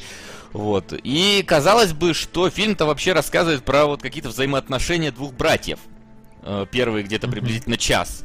То есть там есть какие-то такие небольшие намеки на некоего поджигателя, но в целом ощущение, что именно про взаимоотношения будет кино. А потом оно резко так, ну не, ладно, не резко, но меняет несколько свою основную тему и начинает фокусироваться на расследовании особых таких пожаров, как раз связанных э, с обратной тягой, как названо этот фильм. То есть э, один из братьев младшенький, он все-таки уходит э, из пожарного департамента, но он остается, так сказать, как это называется, Ар Арсон кейс. Ну, короче, расследование поджогов. Становится следаком пожарником. И начинает вместе с еще другим своим начальником расследовать дела поджигателя. Ну и в итоге все там приводит к тому, к чему приводит. Но это я так, как-то слишком подробно ну, рассказал да. основную фабулу, конечно, но а, ну, как бы, то есть, да. э, что мне понравилось, что это действительно кино про пожарных, причем неожиданно кино про пожарных, которое в середине фильма говорит, так, стоп, я показал тебе все про пожарных, а теперь давай посмотрим что-то еще более интересное про пожарных, чего ты не знал. И нам показывают пожарную криминалистику, реально половину фильма. И в этом смысле все очень хорошо. Единственное, что, в принципе, с самого начала нужно сказать, я очень не люблю Тода Говарда прям вообще э, Тода Говарда. Почему я его так назвал? Господи, Рона Рон. Ховарда. Рона Ховарда, да. Это, на мой взгляд, абсолютно безликий режиссер, который действительно, ну как бы, если тебе нужно экранизировать события, чтобы режиссера не было видно и чтобы прям, ну никакого почерка не было и ничего, используй Рона Ховарда, особенно если тебе нужен фильм на Оскар какой-нибудь, потому что вот он снимает такие стандартные, абсолютно, ну, типичные истории, и меня это немного, ну так, не то что напрягает, но мне это не очень интересно смотреть. И вот этот фильм, он действительно полностью сконцентрирован на пожарных, ничего лишнего в нем нет. Я бы даже сказал, что здесь нет какой-то сверхзадачи, сверхцели, сверхидеи. Это реально кино про пожарных и да. ну, про взаимоотношения. Ко- про который личные. показывает э, вообще все особенности какие-то профессии их, ну то есть э, именно показывает изнутри, как это работает, как они в своем отделении там э, находятся, как они тренируются, как они непосредственно тушат, э, какие-то Uh, ну, прям такие, знаешь, uh, ну, интересный момент, например, когда машина там припаркована около гидранта, показывают, что они прям разбивают стекло, чтобы через него прокинуть этот... Причем с удовольствием! Да-да-да. С удовольствием ну, есть... разбивают стекло. Вот. А, я а. не знаю, мне кажется, фильм-то наоборот, он как-то пытается э, спрятаться за вот эти все вещи, типа, ребят, сейчас мы вам покажем, как на самом деле пожарные работают, какие они герои, но все скатывается в какие-то, блин, я не знаю, триллерочек такой, что ли, даже, то есть с этим поиском, кто же там, какие-то драмы, и все это при этом происходит на, с настолько какими-то странными персонажами, потому что, ну, они капец не настоящие. Господи, есть... у Сода все не настоящее. Достал. Все, все, кто хоть немножко не соответствует твоим критериям поведения, не настоящие. Ну, типа, куда уже? Абсолютно нормальные живые герои. Да ну нет, не, не настоящие они, не живые. Братья себя так, ну так они себя ведут, но они так во всяком случае не разговаривают. Здесь очень какие-то странные диалоги, э, очень странные реакции на эти диалоги. И вот, ну, старшенький брат ведет себя э, очень странно. Очень как вот какой-то героический мудак, но, блин, таких, по-моему, нет. То есть вот вы можете себе представить вообще такого человека, который там будет бросаться э, в огонь, просто спасая хер пойми кого, но при этом будет забивать на собственного брата? Да. Ну, да, это, Да. по-моему, про, про Это это, же раз- есть фильм, в принципе, да. Прям архетип, архетип действительно человека. То есть в этом, в этом очень угарный, очень крутой конфликт, что чувак реально герой, и чувак действительно чувствует эти все пожары, и он действительно ни разу за фильм не ошибается, и всем говорит, я не ошибаюсь, но все думают, что если он так про себя говорит, то он просто мудак, и у него, в принципе, проблемы с э, общением с людьми. Это, наоборот, круто, это интересно. То есть он очень хороший человек, который делает очень хорошие вещи, но который не умеет работать с людьми, общаться с людьми. Это, блин, это здорово. Окей. Вот именно, да. Вот. А, собственно, что меня а, в фильме-то привлекало, видимо, тогда, я сейчас и пересмотрел, и, блин, здесь реально заморочились тем, как показан, показаны пожары. Я не знаю, как это снимали. То есть там понятно, что в Ага. некоторых моменты э, видно компьютерную графику такую, когда особенно там бара- в конце барашки, я их называл барашки всегда, такие огненные по стенкам и по потолку раз- разлетались. Там видно, что они искусственные. Но в основном-то огонь настоящий везде. Да, там прям... О, фильм номинировали же на Оскар за визуальные эффекты. Не знаю, почему не получил, но стоит того, действительно. Там прям полыхает только в путь.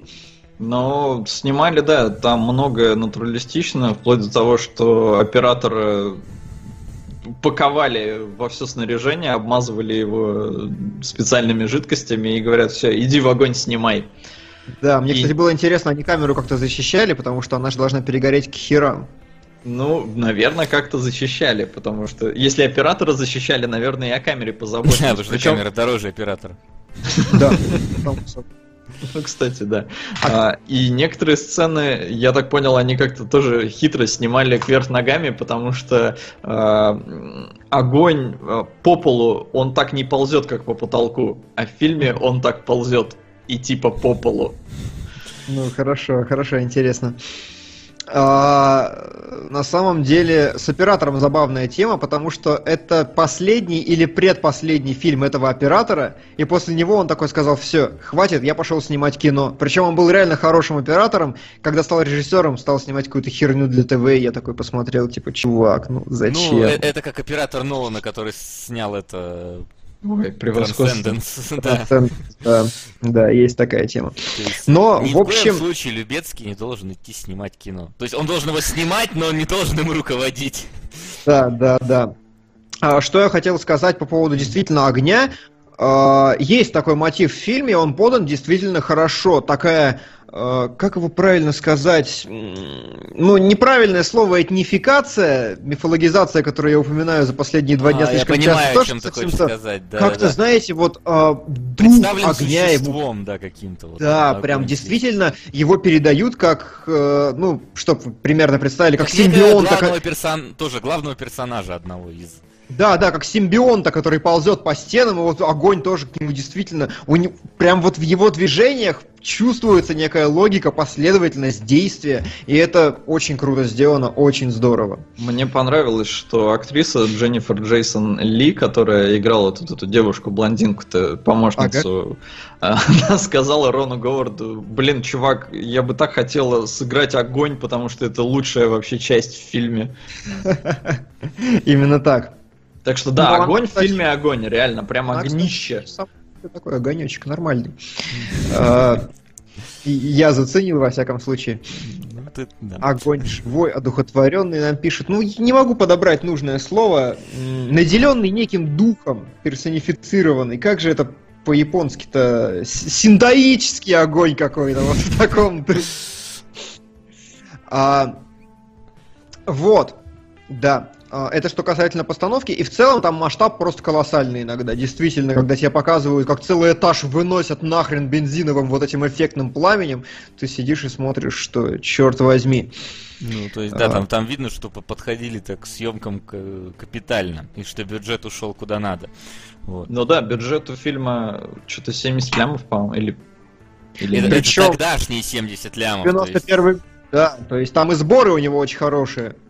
Э, Сборы у него э, 150 лямов по всему миру. А, Для, фильм, для, для это прям... 44 ляма у него миллион. Ой, бюджет 44 миллиона. А, снимали, да, у них э, одна из проблем была, как снять несколько дублей в пожаре. То есть, э, ну, ты же декорации спалишь, поэтому их специально пропитывали какой-то херней, чтобы они не сильно горели, их поджигали по несколько раз, и в итоге смогли снять, ну, столько дублей, сколько надо было. Ничего, ничего. А, вот, э, но что касательно вообще того, вот с чего я начал сегодня, почему этот фильм мне понравился с точки зрения сценария. Он немножко уплывает в конце, потому что там стройность повествования разваливается из-за того, что резкий переход идет на детективную линию и все остальное, но в принципе, вот в обратной тяге очень правильно сделаны все или почти все штампы, которые нужно привносить, и, и диалоги там действительно о том, о чем надо, и они сделаны так, как надо. Может, поэтому они Максу показались неправильными или типа того. Но, например, в самом Они начале, какие-то когда... капец напыщенные и пафосные. Они не жизненные, они слишком Это какие-то... Ну, то есть не говорят, ёпт, блин, чуть в огне не сгорел, прикинь, Серега. Ховард. Я считаю, что это уместно как раз потому, что фильм занимается тем, что он романтизирует пожарных, он возводит их в некий, ну, ореол славы вокруг них рисует, и, разумеется, там только так.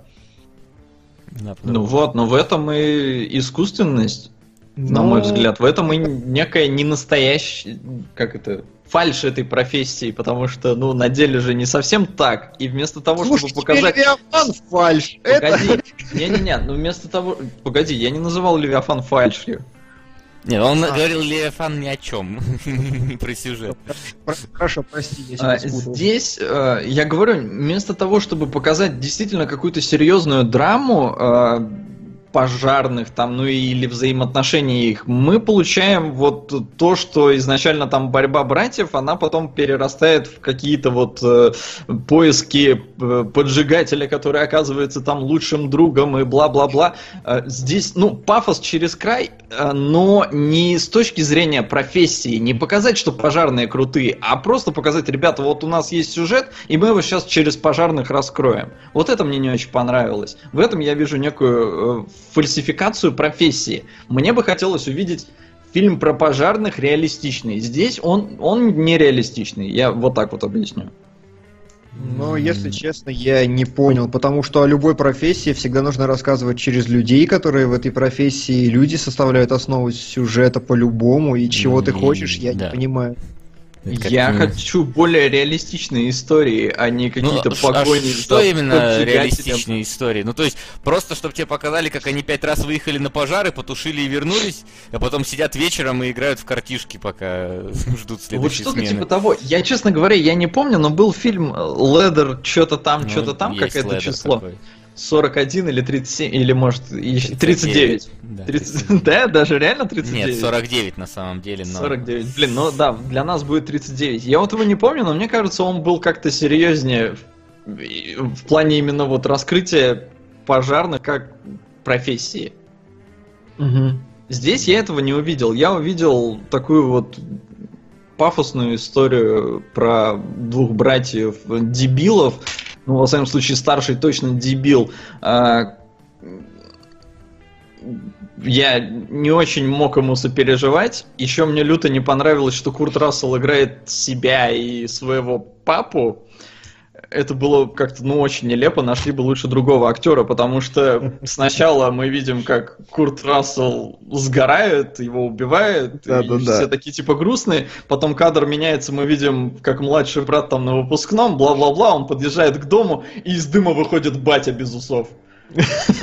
Да, есть такое. Что? Зачем? Ну вот, э, мне кажется, что ты как-то очень странно хочешь э, реализм какого-то от кино. Мне кажется, что если фильм сделан ну, совсем реалистично, без какой-то э, некой нестандартной истории в этом, то он и не будет интересно смотреть.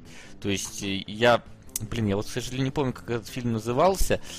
Что-то про каких-то полицейских, которые... То ли, то ли южная территория, то ли или это сериал такой был. Нет, вот какой-то фильм по типу Южной территории, но я не помню, как назывался. Патруль, может, Мокьюментари Но- такой? Патруль, да, вот. вот Килибро, Да. выбирай, что больше нравится. Персонификация, прозапопея, антропопатизм. Давай. Фильм? А, антропопатизм, кстати, хорошо. Вот, вот. Это духотворение огня, как правильно. Да, да, да, да, да.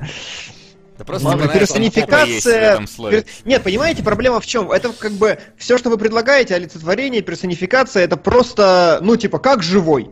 На самом деле, это не просто как живой, это именно с неким мистическим оттенком. Я не могу оттенок мистический в слово добавить. Вот в чем. Этический. Мистическая ап- апопофикация. ап- а- Апоподификация, вот так вот. Антропа. Антропопоподификация, да. Причем дефикация, она как-то выделяется в этом. Попа дефикация, это очень вообще то, Слушай, реально, а, простите, э, а где у вас уборная? Мне нужна антропопоподификация. Это же Абсолютно правильно будет. Ладно, все, про огонь. Вот, про огонь. Так вот, вот правильно, по-моему, подсказывают, патруль он назывался. То есть тоже нам показывают э, вроде бы обычный, да, взаимо... ну, работу копов, но там же все равно происходит некое событие, которое становится э, таким нестандартным в череде обычных э, их заездов, э, патрулирований. То есть все равно нужно э, какое-то некое оп- определенное, выходящее за рамки э, нормальности события. Слушай, а вот Бумер 23 пишет, наверное, то же самое, что Солод, но другими словами, вот с Мгм. ними я как раз согласен. А, Сама работа пожарных показана, как будто группка хорохорившихся студентов надела каски и пошла по фану в пожар тушить. Вот это есть. Вот это меня напрягло в какой-то момент, потому что так они легко, ненавязчиво прыгают в этот огонь, значит, спасают людей туда-обратно. Никто у них там не умирает никогда. А, нет никакого, ну, как бы, если кто кому-то там лицо обожгло, все, драма, катастрофа. Вот в этом действительно нет какого-то реализма. Это прям такие, нормально, мы там каждый день лезем в этот огонь, мы тут, значит, как на рыбалку. Ну, что-то в этом есть не в, то. в- Вот в этом есть, так. да. Но это как, знаешь, это как показывать вот какие-нибудь э, пафосно-военные фильмы-боевики сравнить их с падением Черного Ястреба, например. То Вот, есть- да, да, хорошо. Хорошая ну аналогия. просто смотрите, э, мне тут говорят, Максу нужна документалка про пожарных. Ну, не совсем документалка, э, но... Документалка ему нужна. Нет, нет, ну не документалка. Но не перегибайте вы с, ну вот совсем каким-то пафосом. То есть вот э, старший брат, который везде без маски, всегда с одним топором, никогда вообще там не заморачивается. Он с собой иногда берет людей, у которых даже шланга нет. Как бы, ну, что это такое? Двояко, я согласен, двояко. А, Дорогие наши зрители и люди, у которых нет шланга. А, сбил ты меня с мысли. Дорогие господа люди, у которых нет шланга. А, чё-то, я что-то умное хотел сказать, а вы со своими шлангами. Он без шапки, Мы без со своей... шланга. Мы... Ну, действительно, мы со шлангами. Да, так что, Басян, ты не поправляйся, тут опасно. Я, я, я вообще ничего не поправлялся. Не по- Сейчас.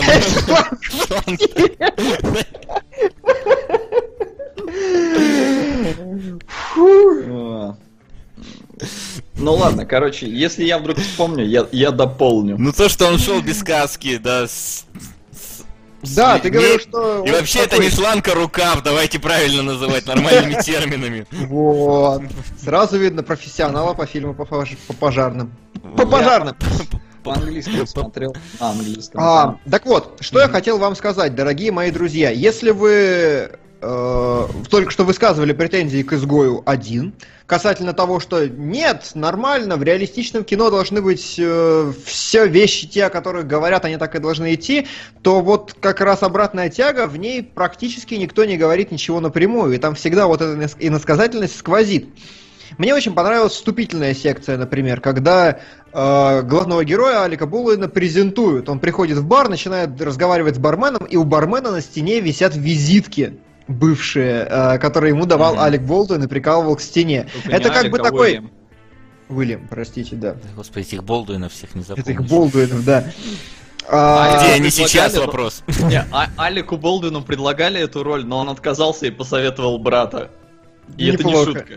Неплохо. А я думаю, что-то как, как-то не похож э, до конца. Я посмотрел, что Болдуин. Окей.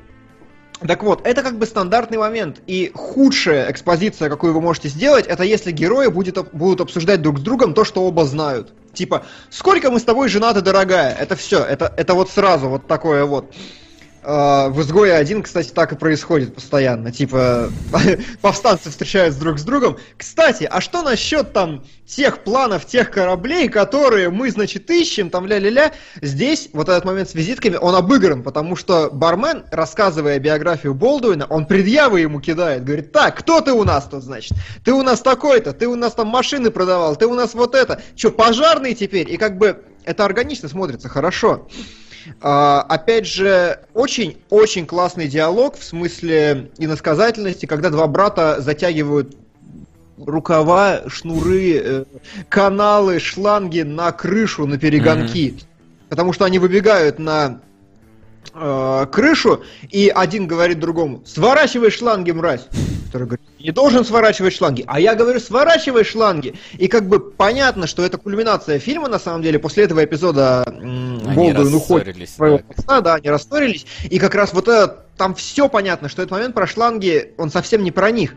И опять же, дальше, когда э, вспомните, подходит, значит, персонаж. Э, господи, как его зовут старшего брата? Фу! Я не спал Может, сутки, Рассел? простите. Рассел, да. Когда персонаж Рассела подходит к бывшей жене на, ба- на, на пьянке, он говорит, дорогая, нам нужно прогова- поговорить про нашего сына. Да про какого сына? Там же, ну как бы, явно, что это предлог. Это абсолютно будничная ситуация, абсолютно реалистичная, абсолютно вот так и надо. В «Изгое один» они бы подошли и сказали, а давай поговорим, почему мы не встречаемся. И я бы такой, Про наши отношения давай.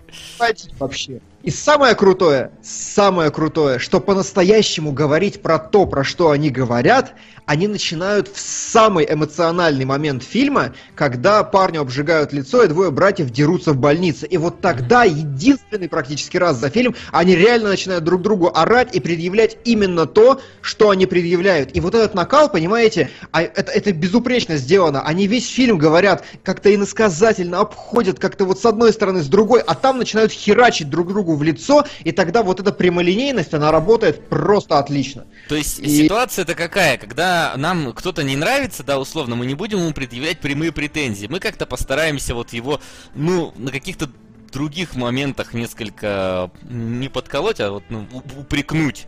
Да? Но когда мы окончательно рассари... ну, начинаем ссориться с человеком, мы уже в лицо высказываем все, что только можно. И вот тут как раз, то есть, э, если до этого они там ссорились э, по, по каким-то там мелочным причинам, то вот здесь они уже по, конкрет, э, по конкретной э, теме начинают сраться, вот из-за которой да. на самом деле это все и есть. Из-за того, что старший братик-то он такой слишком э, героически самонадеянный. Вот, и не, да. не, это, не заботится вообще ни о ком, кроме себя и своем а, геройстве. Есть еще один момент, который мне очень понравился, и которого совершенно нет в изгое один потому что, знаете, значит, э, я, я еще из трейлера с фейспалмом с, с этой сцены, когда садят, значит, главную героиню и говорят, так, ты у нас отбилась от рук, плохо себя вела, там та- такая-то, такая-то, то-то, то-то, и просто характеризуют ее таким прямым текстом в лоб. Что делает Де Ниро, когда первый раз нормально появляется, ну, там, он мельком мелькает сам, мельком мелькает, Мгм. проскальзывает в самом начале, но когда его прям презентуют как персонажа, он начинает с диалога. Он стоит и отчитывает чувака. И каким образом он его отчитывает, это прям очень здорово сделано. Он говорит, типа, «При- я, там какая-то ситуация произошла во время пожара, насколько я понимаю, ч- не вдаваясь в детали, что чувак что-то сделал не так, и Де Ниро ему говорит, придурок, тупой, ты там мразь вообще, ты там гнида, ты там все у тебя там имбецил. Ты мог умереть, скотина. Потом он говорит, говорит немножко, ты мог убить команду, ты понимаешь, что там бензин и все дела. Мразь, ты мог... э, а, ты уничтожил улики. Ты знаешь, как сложно найти причину возгорания пожара. И вот что мы здесь видим. Несмотря на то, что он на него орет как мразь, первое, что он говорит, он говорит, ты мог умереть. Потом он говорит, ты мог э, убить команду, и потом он говорит, ты уничтожил улики. Если бы он сделал обратный порядок этих фраз, это был бы совершенно другой персонаж. Абсолютно. Ну и нам, кстати, даже показывают, что вот он-то собой пожертвует, но тем не менее человека постарается защитить. То есть он же спас э, этого, как, как его, Ганнибала Лектора э, местного, да? Хотя, казалось бы, не должен был. Вот. Он же потом еще спасает... э, кто он там, этот политик-то? Я Ну, помню, просто кандидат в мэры. ну вот да, кандидат в мэра. Хотя тоже, казалось бы, ну, по идее, не, не должен был. Учитывая, насколько этот политик не, не очень-то хорошим человеком оказался. Вот, и он даже страдает из-за этого. То есть у него он у него самопожертвование, но не потому, что он герой, а потому что вот, э, ну, вот по-другому никак, он Ну, считает. принципы такие. Да, то есть если, Приоритеты. э, если Курт Рассел, он выбегает такой лихой, да, е, я вытащил человека, да, то этот видно, что страдает каждый раз, когда кого-то спасает. У него обгорелая спина, вот после того раза, когда он спасал, причем того, кого спасать можно было и не спасать, но он не мог этого сделать, он не мог его оставить. У него, когда он второй раз пытается спасти его, там, взрывом насаживает на забор, то есть тоже он, он страдает, спасая других. В то время как э, Рассел, он, у него страдает кто-то, когда он кого-то спасает. И самое главное, что все они, по сути, являются отражением линии главного героя, который какую-то самоидентификацию вот- вообще вот в этой пожарной. а, то есть все вокруг него архетипы ведут себя на пожаре по-разному, и для него важно найти правильный э, путь, чтобы продолжить линию своего отца, к чему он должен прийти. А еще я понял интересную вещь только что. Я читаю, значит, комментарии э, параллельно, и вот Ромео Борн пишет, никто в рекламе не представлял изгоя сложным и крутым, рекламы э, было минимум, все было понятно, что будет простой там нормальный фильм и так далее. Я переврал комментарий, но не суть. Просто, понимаете, у нас с вами точка нормы разная. Для меня вот то, что то, как выстраивается сценарий в обратной тяге, это норма. Все, что ниже этой нормы, это плохо. А для вас норма это как бы, ну, позиция пониже. Я не знаю по каким причинам, опять же, масса. И которые никак вас не характеризуют как людей, но тем не менее. Но вот. Да. Э, о Да чем просто мы? кино меньше смотрели. А, еще одна из моих претензий, которую можно предъявить и изгою, и этому фильму, они капец какие предсказуемые. То есть, э, вот если исключить ветку с этим поджигателем, хотя, ну, тоже как бы, а кто, если не, не он? А, Я вообще не помню этого персонажа. Ну, типа такой. Он каким-то таким фоном у меня прошел. Ну не, он в, в начале очень-очень-очень хороший. Он все время там такой душа компании, он там заботился об этих маленьких братьях, ну, во всяком случае, о младшем. А, И как бы, ну, в какой-то момент реально, а кто, если не он? А, Но в целом история, вот когда тебе только показывают младшего брата, который э, только идет служить пожарным, а старший, который там уже такой закоренелый с кличкой Бык, а, клички тоже вряд ли просто так, да, дают. А, ну, сразу понятно, чем все кончится, ну, кроме, может быть, там, смерти героя. Понятно, что младшенький в какой-то момент спасет старшенького и тем самым докажет ему, что тот был неправ. Капец, как предсказуемо. Но это проблема э, Рона Ховарда, я считаю. Он просто такой вот предсказуемый э, клинический режиссер, за что я его Ну, и кстати, люблю. я вот не испытываю негатива к Рону Говарду. Ну, ты гонку любишь. Гонку люблю, да, обожаю. Ну, Ну, в Но гонке там, там- тоже все предсказуемо.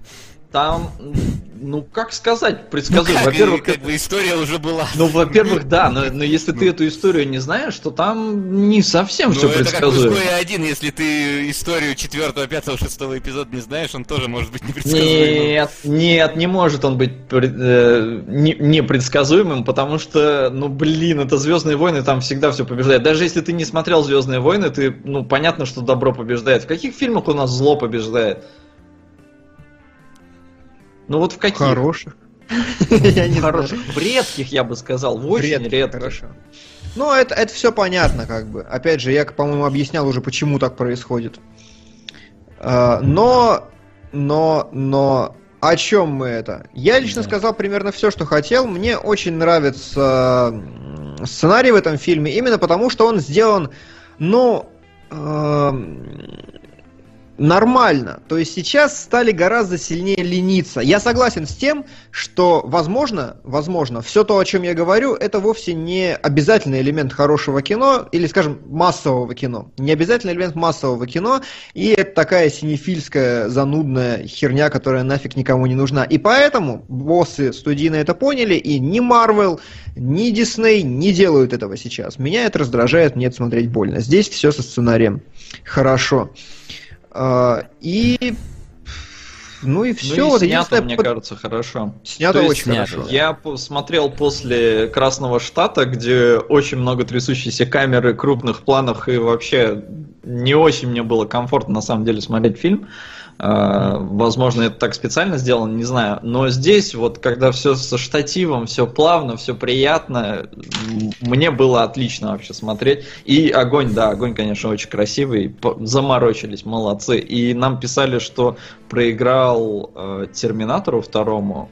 И если это действительно так, А, ну тогда. Тогда, ну, как бы, это, это не, не, беда фильма, просто Терминатор волшебный. Второй. Он с точки зрения спецэффектов просто бомбический. Ну, на тот момент. То есть там вот этот жидкий металл, это просто что-то с чем-то, там технология отрисовки была просто какая-то невероятная на тот момент. Так что... Так вот. От кого в кинологах слово бомбический? Его постоянно приписывают мне, а я сейчас услышал. Ага. бомбический. Слушай, мне кажется, я это слово тоже от тебя подцепил. Да нет у меня, не было у меня такого слова никогда. Пруфы, Билли. Ладно. а, У было что- огонь, и, собственно, огню этот огонь. фильм, и- да, и посвящен. И как бы тот факт, э, что даже сейчас, если его смотреть, ты не чувствуешь фальши в том, как он снят, именно в техно- в техни- технологически, э, говорит о том, что реально снимали очень Да. качественно. И если мне в детстве настолько понравилось, что я готов был пересматривать, значит даже тогда меня это впечатлило, когда я был просто э, Мало ничего, ничего не понимающим шкетом, который всякое говно мог смотреть, которому, не знаю, там какие-нибудь фильмы Пауки 2 казались Королевских космических воинов. Да, но при этом э, вот э, именно обратную тягу я пересматривал много раз, потому что все моменты... э, Я, я даже знаешь, как делал? Я сейчас просто расскажу эту историю. То есть я вот пожар заканчивался, я перематывал до следующего пожара, включал и смотрел. Я, я серьезно, абсолютно Мне и было. кажется, знаешь, это вот как дети книжки, они это, это чит- ну не читают, они переворачивают на следующую страницу, где картинка есть. Ну так оно и было, потому что да мне было насрать вообще на взаимоотношения братьев. Я тогда даже не знал, что на про взаимоотношения братьев и что про поджигателя какого-то фильма. Я смотрел просто, вау, как бахнуло! Смотри, а тут он, короче, этим рукавом его У тушит. Вот тебя, так небось, еще- фанера и началась, значит. У тебя, Конечно. небось, еще и этот перевод Володарского какого-нибудь был. Конечно, Там вообще да. было, наверное, сложно понять, что фильм о Ну, братьях. в, в этом, да, в этом плане я не понимал много, какие фильмы, что в них происходит. Я, скажем так, б- большинство шуток в фильме «Разрушитель» узнал только когда я его в нормальном дубляже глянул, потому что... Потому что я помню, как, ну а кто это, бать твою, кроме меня? Вот это вот все. Кстати, хорош, хорош, я так не умею. А, единственная тема, которую мы не раскусили нормально, а, Саурфанк 95 поднимает ее. Еще старшего брата в конце убили вообще непонятно зачем. Это было лишним, из-за этого было тяжело ему сопереживать. А было да, ли это лишним? Э, это, может, и было не лишним, но это очень хорошо характеризовало его как э, человека, э, потому что, ну, вроде бы для него превыше всего команда, да, потому что он друга не отпустил, говорит, ты падаешь, мы падаем. Но при этом, каким надо быть мудаком, чтобы оставить жену, сына и брата? То есть, ну, ну как бы, ну насколько мудаком, насколько нелогичным Вот, дебилом. Ну, в этом Это плане... не логичный э, дебил. Да, говори. Не, я просто хочу сказать, что и- и- если уж мы проводим аналогии между обратной тяги и изгоя 1, там тоже, э, э, знаешь, мать года, которая вначале просто... Ну, похер, что у меня девочка осталась там, да, где-то в камне, блин, лежит. Я вот сольюсь. Вот такая да. же. Ну, Ну точно, это там- да, это было нелепо. Там террорист года на самом деле. Я фанатичный террорист. Я там положил всю жизнь на то, чтобы подгадить империи. А, что-то надоело, короче. Посижу. Просто. Ну, то есть это прям вообще поиспал. Но... но. А, О чем это я? А, о смерти. Тут, э, я не знаю, смерти. может быть, еще... Ну, он в каком-то смысле, наконец-то, увидел в брате некий потенциал в тот момент, когда он... Понимаешь, там же фишка-то в том, что несколько раз за тему, за тему, господи, за фильм поднимается тема того, что ты вообще смотрел в глаза огню. И когда ты, типа, посмотришь ему в глаза, тогда ты, ну, перестанешь его бояться, ты будешь его уважать. И вот там же как раз вот этот момент, когда эти барашки компьютерные начинают бежать э, огненные по стенам, это же тот момент, когда младшенький как раз вот, условно говоря, посмотрел в глаза огню, он э, переборол, значит, свой страх э, и отправился его тушить. И брат-то это тоже видит, это, то есть э, он видит, что все, мой мелкий брательник не пропадет, потому что по факту-то Я бы не стал выстраивать здесь причину и следствие. Ну, Скорее, быть. это элементы некой общей композиции. То есть, перед тем, как брат умирает, он обязан увидеть, что брательник достойно Да. займет его место. Но я бы не сказал, что брат умирает из-за того, Не, что... я не «А, говорю, ну, что он из-за того, что умирает. Нет, нет, нет. Я не, то, не то, что он решил, а, ну все, брат нормальный. Нет, Не, ну э, так, а вот а причина, то есть падение, понятно, он показал характер, но в данном случае это было не совсем нужно. То есть это, мне говорят, А, нет. Макс, для, для того, чтобы оценить это, надо быть эмоциональным. Я как раз эмоциональный в плане что касается братьев, у меня есть младший брат, поэтому я очень старался э, поставить себя на место старшего, ну потому что я по жизни как бы старший в нашей семье. И, ну я вот не могу себе представить, потому- как, как, как так можно. Ты э, не должен себя ставить на его место, ты должен, ну, Ну, хорошо, его, но его если- понять пытаться. И здесь как бы Хорошо, но вот ты можешь понять его решение? да, ты можешь могу. представить, что вот, э, вот этот поджигатель, э, который как бы убил людей, который на самом деле и тебя местами Могу. подставил и все Могу. такое, он э, стоит выше в твоих приоритетах, чем жена, э, сын и брат? Могу, потому что нам с самого начала показывают Курта Рассела как человека, который не умеет общаться с людьми, у которого проблемы с выставлением приоритетов, у которого э, вот этот его огонь и битва с огнем, это и есть вся его жизнь. И как бы он ни пытался, это, ну, не адаптированный к миру человек. Он постоянно пытается наладить отношения с женой, и понятно, что как бы жена на него даже там особо не в обиде, любит его и все остальное, но и она это понимает. Как бы это персонаж, который на протяжении всего фильма показывает всем, что ему нет места на самом деле в реальности вообще. И он действительно плохой руководитель, потому что такой руковод... таким руководитель быть не должен. И вот это просто единственное логичное завершение его арки. Он должен был... Ну, он мог, конечно, уйти там с поста и оставить брата, но это не так трагично. И, разумеется, смерть немножко притянута здесь за уши, но она абсолютно выстраивается. К ней ведется сюжетная линия на протяжении всего фильма. Ну, И поэтому он умирает. Я просто... Ну, то есть, понимаешь, э, смерть персонажа здесь, ну, как бы... Ну, случилась с ним такая херня, а он умер. То есть, Нет, это было решение. Это было в каком-то смысле его решение. Ну смотри, э, вот ты говоришь оставить там жену и ребенка. Он с этим ребенком вообще виделся. Он с этой женой вообще, ну, Да, тоже он пришел к ней. Он пришел пришел к ней плакаться, потому что больше не к кому. Он говорит, мне не с кем поговорить. И Ну, они как бы и все даже ты, переспали понимаешь, что, опять. как бы ситуация, ты говоришь, что вот, ну, типа, он их, ну, он принял решение, что вот этот мужик важнее, чем его семья и ребенок. Так он семью и ребенка не навещал, ему, э, В смысле он прекрасно? Он понимал, что у них я был. не об этом, я неправильно сказал. Он, э, меня сбил сейчас своим этим. Как бы фишка в Да том, ну- что он прекрасно понимает, что семья и ребенок без него абсолютно нормально будут жить. Это не значит, э, то есть он умирая, что нет? Ну, почему А, нет? Если он это понимал, зачем он пристал к мужику на э, параде? Ну или не параде? Он, блин, пришел отбивать свою женщину. Ну, это, то есть- это же... Солод, но это все элементы единой картины. То, что он к ней приходит, то, что он пытается ее отбить, это его попытки ухватиться за реальность. Ему не с кем поговорить, это все его попытки вернуться. Вот в- он, он же плачет постоянно, что меня там, мне не доверяют моя команда, и все остальное ему плохо от того, что он такой человек, но он такой человек. Понимаешь? Мне вот плохо от того, что я постоянно э, зрителям кажусь эстетствующим мудаком. Я постоянно... Да ты такой постоянно- человек! Вот именно, понимаешь, проблема в чем? То есть я не могу ничего с этим сделать. Мне плохо, э, мне это не нравится, я не хочу производить такое впечатление, но оно есть. У него точно то же самое. Как бы это не значит, что это осмысленное решение. Для меня вы в таком приоритете, вы в таком. Это просто внутри у него сидит.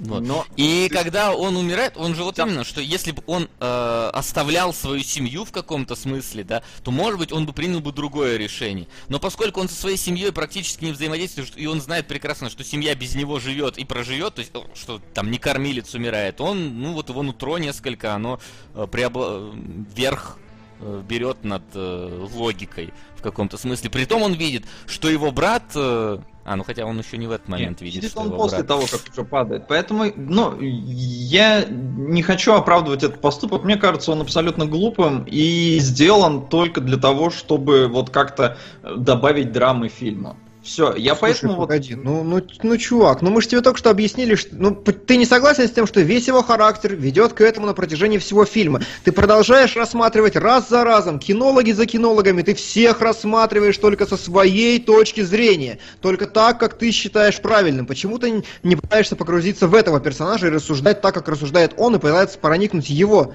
позицией? Не, стоп, ты сам сказал, что его смерть притянута за уши. Немного драматически, да, но она, она притянута, можно было без нее в принципе обойтись, но тем не менее к ней все идет с самого начала. К ней да ну не действительно идет. Слушай, если бы он хотел сдохнуть, у него было множество вариантов. Но он же не специально хочет сдохнуть-то, он же не просто идет в огонь, чтобы умереть в данной ситуации. Ну, по сути, он почти добровольно это и делает. Нет, он спасал с члена своей команды. Нет, он не спасал. То есть э, спасал это был бы вариант, чувак, либо мы сейчас оба вылезаем, либо, ну, нет. И он в итоге Для- говорит нет, а он не может его вытянуть. Там понятно, что все, тот уже говорит, да отпусти ты меня, сам Макс, это вылез. тебе понятно, как стороннему наблюдателю. А ему Нет. в данный момент он держится за ну, члена своего отряда, за в каком смысле за свою профессию. Приоритет у него такой, он, он не может отпустить человека и дать ему умереть. У него вот так. Вот он так же герой на пожаре, он всех спасает. Ну, то есть, э, ну, либо так, что-то пишут у нас дропы какие-то лютые. Да, они проходят, э, все успокаиваются, потом на, они на секунду появляются и сразу 3 миллиона сообщений. Так что... Короче, мне не нравится. Я рассматриваю персонажа с его вот этих позиций, мне они не нравятся, и его вывод из них мне тоже не нравится. Все, я же имею право на, такое, на такую точку зрения. Имеешь. Да. как Димон говорил, не считайте мудаком, если мнения не сходятся. Вот, ребят, вы меня тоже не считаете мудаком. А, Мне очень понравился, правда, комментарий. Келебра не мудак, Келебра гей. А мне не понравился этот комментарий. Ни- Разные мнения в кинологах. Вот, но я поэтому не считаю Димона мудаком или геем. Но комментарий мне понравился. А, окей, о чем это мы? А, я предлагаю показать, как выглядит кино. Да, сейчас только Среди погоди, я твой архивчик-то скачаю, а то я даже не знал, что ты его кидаешь мне. А, я кидал, я заранее думаю, о, Нет, так ты ну кидал ладно. заранее, но ты об этом не сказал мне. Ну или я мимо ушей пропустил. Да, ты профукал. Ну да ладно. М, Правильно говорят, что у нас немножко заполыхал стрим от фильма про пожарных, но бывает. Ну, Замечательно. Но Вы же бывает. любите это. Вы же любите. А, а, итог, пока Вася распаковывает, я со своей стороны подведу. Это хорошее кино, которое мне очень понравилось. Потому что, в первую очередь, в нем правильно, приятно прописан сценарий. Не сказать, что гениально, но так, как нужно. В нем чувствуется жизнь, в нем чувствуется какое-то напряжение, в нем мотивы персонажей, ну, хотя бы вырисовываются. Не будем говорить, там, они правильные, неправильные, но они как бы прослежены от начала и до конца. И арка персонажа заканчивается. И самое главное, это реально фильм о пожарных, который показывает внезапно сторону этой профессии дет- детективную, о которой вы могли и не знать. Короче, со всеми своими задачами, которые перед ним стояли, он справился. А к э, неуместному пафосу я в кино отношусь нормально. Поэтому мне норм. Ну давай, я включил твои А, кадры. ты всё, ты открыл, да? я уже открыл кадры, я готов А, листать. Первый кадр мне, знаете, чем понравился? Потому что это первое появление девочки в вообще, в принципе, в кадре. А, и оно сделано очень хорошо, потому что камера немного выше стоит, мне кажется, чем нужно, а это такой типично женский ракурс. Если вы помните фильм про трансвеститов с Редмейном, девушка из Дании, Редмейна все время снимали сверху вниз на протяжении всего фильма, потому что это вот бабский ракурс, а мужской считается снизу вверх. А, И вот немножко здесь, во-первых, камера приподнята, а во-вторых, а, глубина резкости очень маленькая. То есть сфокусировано все точно на главной героине, все остальное дико размыто. И уже в следующем кадре, который я привел просто для сравнения, там глубина резкости гораздо шире, и расфокус уже далеко не такой сильный на заднем плане. И это именно передает ощущение того, как главный герой внезапно выцепил глазами ее и вот зацепился и вырисовался. А, Хорошо, правдоподобно, и мне прям понравилось. По Мгм. какому-то свету и всему остальному, я думаю, тут смысла говорить нет, по свету мы будем говорить дальше. Давай. А, следующий кадр мне очень понравился, потому что э, не смог я много примеров этого найти, как-то пока щелкал после уже просмотра. Но а, дым это свет. Всегда. И если Мгм. вы дымите, то вы в первую очередь не должны не дымить, а думать, как этот дым подсветить. И этого в фильме очень много, потому что фильм-то как раз про пожарных. И вот здесь мне прям нравится, как он на самом деле, ну, мой любимый прием, когда просто кинематографисты наглеют, как хотят. Как вы видите, в доме просто лежит какой-то здоровый прожектор, сзади стоит здоровый прожектор, который херачит синим цветом, но вы воспринимаете это не как свет, а именно как дым, который исходит из здания. А, аналогично в сцене э, в следующей, значит, просто такой на. Здравствуйте, но при этом там все еще дымно, и вот этот а, луч света, опять же, вы никогда не можете видеть просто луч света, вы видите, как луч света раз- растворяется на молекулах дыма, А, на частицах дыма, наверное, правильнее сказать. Вот, и еще забавно, что а, мне очень понравилось, как прожектор направлен вправо, и как бы может показаться, что он-то как раз и светит на дверной косяк, и как бы это такое продолжение линии световой. Но в следующем кадре видно, что когда подходит э, Де Ниро и начинает анализировать именно этот скол, который выделен был на предыдущем кадре, именно нам его показали, сакцентировали внимание подсветкой, а теперь с ним же и работаем. А, Видно, что у него двойная тень, и как раз прожектор светит в другую сторону, непосредственно на Де Ниро, а косяк подсвечивается отдельно. Но это такой, опять же, чисто технический нюанс. Следующая сцена просто класс. Такие, так, ну, Просто значит, поставим прожектор везде.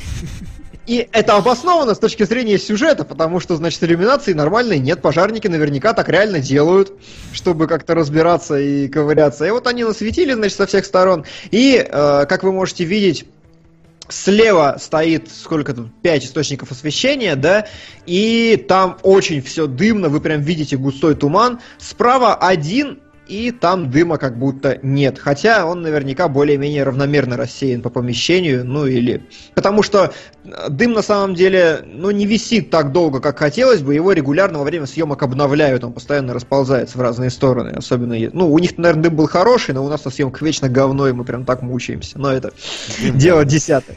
Тебе надо просто вейперов позвать, они вам такой дым обеспечат, что... Вот у вейперов, кстати, не той фактуры дым. У ды- Вы бы знали, сколько про дым вообще есть разных нюансов, но об этом не будем. Еще заметьте, кстати, из окна я только что заметил, там херачит слева прожектор стоит, который ну точно нафиг не нужен, но вот именно для того, чтобы создать вот эту гущу.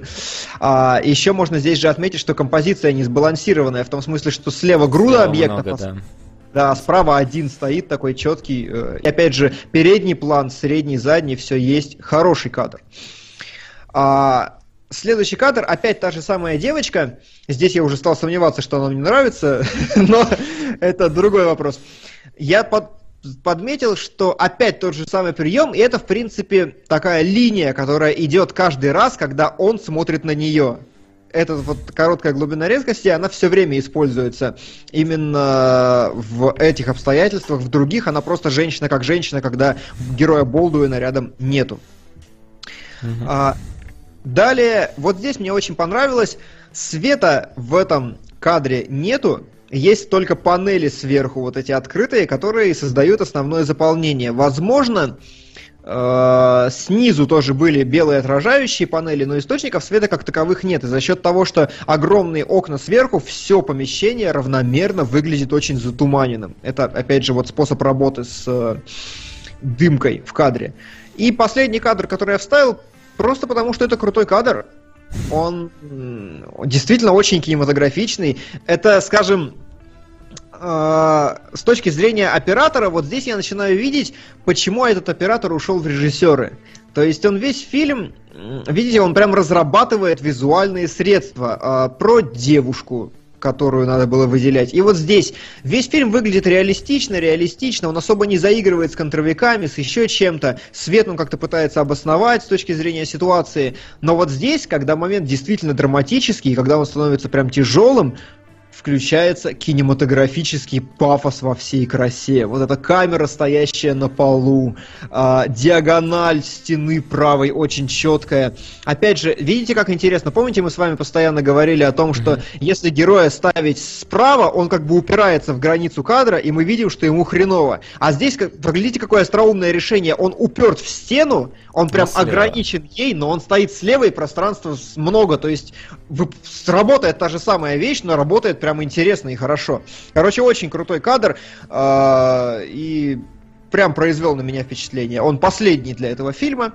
И что мы должны были понять, что туман бывает разный, и его надо подсвечивать. Дым. Дым. Туман разные вещи. Дым. Да. И пар от вейперов. Ай, нахер. Вот. Но э, если с обратной тягой, в принципе, все понятно, э, и основная суть фильма, и основной посыл, то вот следующий фильм, э, если честно, вообще ни хера непонятно. И после того, как я его посмотрел во второй раз, я такой сижу и такой, и чё я сейчас посмотрел? В общем-то, речь идет про красный штат э, Кевина Смита, э, который внезапно, на самом деле, для себя снял, ну, я даже не знаю, что это по жанру, это боевиком это Кевин Смит. Это а, Кев... Не, понимаешь, это... просто Кевин Смит обычно снимал такое что-то стебное ни о чем, а здесь не стебное ни о чем. Ну, криминальный хоррор а, или ну, что-то. Ну, или криминальный триллер, триллер. Ну, не криминальный, я ну, бы да. сказал. Короче, Религиозный, много... я бы сказал, ну, скорее. Но э, на IMDb написано Action Crime Horror. Ну, потому что он в хронологическом, не, не в хронологическом, просто по алфавиту перечисляет все, что в фильме есть отдельными блоками. Но я бы сказал так, э, это фильм, который понравился Тарантино. Потому что реально, все фильмы, которые нравятся Тарантино, в них есть вот эта динамика сюжета очень нестандартная, очень интересная. И он постоянно ее вылавливает. Поэтому, если хотите больше таких, смотрите списки любимых фильмов Тарантино за каждый год. Он их регулярно вываливает. Ну что, кто? Макс, давай, кино про Иисуса. Твой выход. Не, ну кино не про Иисуса, да кино про трех, трех подростков изначально, которые решают снять себе э, шлюху, втроем ее оприходовать, ну и, я не знаю, возможно, лишиться девственности в процессе, потому что, судя по всему, у них это в первый раз. В принципе, мне кажется, довольно распространенная практика должна быть в Штатах и не только. То есть я знаю знакомых, которые так делали, чтобы лишиться девственности. Если процесс затягивался, то снимали. А, но в итоге пацаны нарываются не на обычную женщину, а на а, сектантку, жутко религиозную, которая их напаивает, они отрубаются и просыпаются уже в церкви, где их, в принципе, казнят. Потом в церковь приезжают копы, начинается перестрелка, а, и в конце концов главный э, там, лейтенант или кто он там, он отчитывается, что в итоге произошло. Это так в двух словах.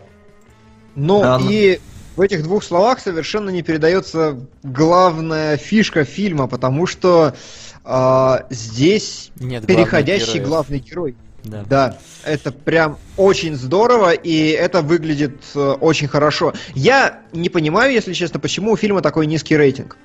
Э, что там в районе 50 IMDb, я- или Rotten, Tom- Rotten Tomatoes, я хотел сказать. Около 6,2 50. у него на IMDb и 50 на метакритике. Вот, я не понимаю, почему критикам не понравилось, потому что как раз с этой точки зрения фильм оригинальный. Я что хотел сказать, вынес заголовок в нашем посте в группе, в паблике. Э, Александр Гордон, когда презентовал э, свой фильм про дом проституток, как же он назывался-то, я уже забыл, но неважно, про публичный дом в Одессе, он сказал такую вещь, что последнее, чем я буду заниматься в собственном творчестве, если уж я занимаюсь творчеством, это следовать трехактной структуре, каким-то шаблоном, подстраиваться под удобное зрительское восприятие, это точно не то, что я хочу делать. И это идеально характеризует любой фильм Кевина Смита и то, что Кевин Смит делает здесь. Он просто берет и выдает по-настоящему искренне нестандартное, необычное кино. Фильм начинается действительно как рассказ о трех подростках, которых внезапно ловят. Это идет слэшер, но понимаете, по таймингу это выглядит совершенно дико. Первые 30 минут фильма. Ровно 15 минут это про подростков, которые попали не туда. Прям экспозиция, нам показывают их характеры, стандартно, стандартно, стандартно. Потом бах, на 15 минут, э, на 15 минут их ловят, и следующие 15 минут, то есть ровно столько же, нам показывают одну длинную проповедь. Вы посмотрели полчаса фильма, и половина это проповедь, половина это про пацанов. И вы думаете, так, стоп, что, что-то с этим фильмом не так. И дальше появляется внезапно, э, ну, там начинают подростки убегать, умирать, и появляется другой главный герой. Причем его тоже Э, довольно долго презентуют, несмотря на то, что у нас вообще по факту тут, э, ну, подростки, да, они там в- их готовят Да, да, да, да, зарезать, а нам там показывают, как он просыпается, как он там что-то с женой говорит. Может быть, это правда не в тот временной период как-то происходит, я даже не знаю. Но. Слушай, по-моему, в тот. Но Не, неважно, в тот, да. в тот, Нет, его тот, да, точно, они же ночью приехали, а, а тот еще утром. То есть, как бы, там, казалось бы, заваруха уже внутри-то этой церкви, а вот это вот так нормально, так долго, он там рассказывает, есть объясняет. В середине, женой. такой чичкоковский психоприем, да, в середине у нас э, умирают фактически наполовину главных героев, вводится новый главный герой, и, значит, Джон Гудман в роли полицейского начинает идти совершенно другой стороны в то же место, при этом параллельно нам показывают вкрапление того, что происходит в самом доме, а потом в конце внезапно нам в одном из эпизодов камера переключает, ну, повествование переключается на девочку из этих э, маньяков, начинают рассказывать ее и презентовать ее таким же макаром. И в итоге ты смотришь фильм, у которого нет главного героя, как итог, как будто бы нет основной темы, есть вот это постоянно прыгающее повествование, которое выглядит очень неординарно и которое ос- составляет такое интересное впечатление. Я в большом восторге от фильма, я понимаю, почему Тарантино, который всегда говорил, что сценарий это главное в фильме, почему ему это понравилось. Ну, в этом плане да, но как-то в плане целостности фильма он не вызывает такое ощущение, что я посмотрел на какое-то законченное произведение. Ну, то есть, да, как бы там историю эту с культистами э, рас- раскрыли нам их там всех, половину поубивали, половину в тюрьму посадили, но как бы... И чё? Да-да, а потом их всех убили. Мне понравилось. На корабль призрак. Блин, а Две факт корабли тысячи. призраки тоже, значит, всех убили или нет? Или он играет с нашим восприятием? Ну. Хорошо. Да. Вот. А, Нет, и в чё? корабле призраки не всех убили. Да пошел ты! Не буду смотреть. Вот. Ну, есть- Вообще, если доберется, то будешь. То есть, как бы, о, о чем кино, если честно, не совсем понятно. Ну, то есть, Или совсем непонятно. или совсем не понятно. То есть, окей, э, есть это, э, вот эти культисты. Ну, то есть, мы видим, что сумасшедшие люди, они опасны. Э, Потом нам показывают, что, типа, копы иногда действуют, ну, не очень милосердно. И, и- и- и к чему это все привело? Но а, я не утверждаю, что это так, но, как я понял, а, Смит просто захотел снять а, очередное несколько провокационное кино в стиле догмы, только без юмора. То есть тогда он обстебал религию и вызвал этим некий резонанс в обществе, потому что приходили протестовать там на премьеры и прочее. А здесь, Как мне кажется, он только сделал женщина? то же самое. Но а, на самом деле нет, потому что э, Кевин Смит с возрастом стал немного другим человеком, и как он этот фильм э, промоутил, это отдельная история, потому что это было по-настоящему инди-кино, которое, которому он не нашел прокатчика, и он сказал, да идите в жопу, взял кино и покатил его, значит, по стране, возил в кинотеатры, снимал там кинотеатр на вечер, давал ответ на вопросы, и прокат фактически там весь провел лично, исключая... э, Да. Э, Просто в этом плане, мне кажется, Кевин Смит как человек интереснее, чем Кевин Смит как режиссер. Э, Да. пото- Потому что его фильмы, за исключением догмы, в целом, ну, срань такая. Ну, я их люблю. Я люблю эту страну. То есть мне, наоборот, нравится, когда... Знаешь, что мне у Кевина Смита нравится? Его стендапы. Ну, условно, это Q&A, Да. но это на полустендапы. Потому что там он рассказывает истории про то, как сним- вообще как снимаются кино, как выделяются бюджеты, как все такое. И вот это куда интереснее, чем множество, большинство его фильмов. Он рассказывал про как раз про догму, ну, поскольку тематика-то, в принципе, схожая, э, и там, и там э, христиане недовольны. Так вот, он говорит, что он увидел объявление о пикетировании этого фильма. И говорит, я решил пойти на пикет своего фильма. Я, говорит, нарисовал красивый плакат, короче, типа нахер догму или типа того. Я, говорит, пришел, стою с плакатом, начинаю, там тоже все там орут, типа, вот там, типа, Господь покарает вас. Я тоже ору вместе с ними, Господь вас покарает. И тут приезжают журналисты. Телевизионщики, короче.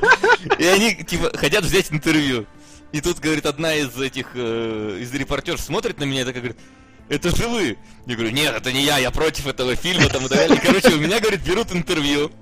Почему я, типа, против этой догмы, э, догмы? И я там говорю, что да режиссер там просто пидорас или типа того. То есть это реально, это куда интереснее, чем смотреть большинство его фильмов. Посмотреть с ним... э, да, плакат с блестками, там дочка, по-моему, помогала или типа того.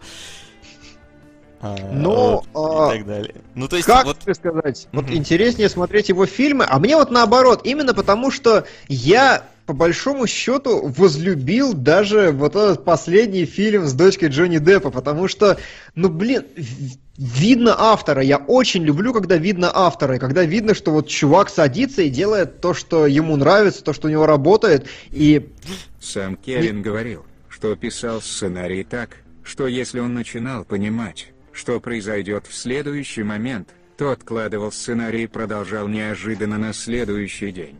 А темы фильма из документалки, которую снял его знакомый, он решил все гипертрофировать. Собственно, на стендапе он и говорил. Ну, я, я вот уже последний стендап его не смотрел. То есть я, э, я этим где-то занимался году это в 2011 я его стендап смотрел тогда. Ну, фильм как раз Да. и вышел. спасибо, сэр. Ну да, но стендап-то еще не вышел, он там обычно свой день рождения постоянно его устраивает. А еще пока переведут. Да, да, да.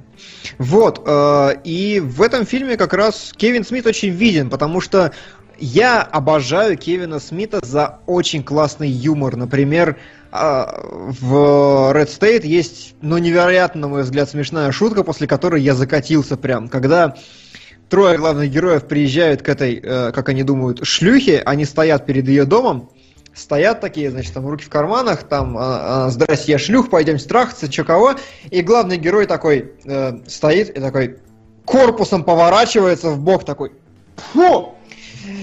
Просто это вот настолько тонкая хрень, это настолько прям прекрасно характеризует персонажа, что я закатился прям, с- и настолько это нужно ну, хорошо придумать, действительно.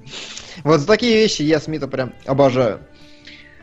А, о чем Ну вот Смит, он, по-моему, хорош в каких-то деталях, но э, когда вот, вот фильм снимает, э, вот смотришь воедино все и как-то что вообще? То есть набором, наборы сцен у него хорошие, но, как по мне, когда он их соединяет, у него получается какой-то капустник непонятный. Ну, по крайней мере, может быть, не в Red State, хотя и здесь то же самое, но во всяких вот каких-нибудь клерках там, вот там э, фильмы сами по себе ни о чем вообще.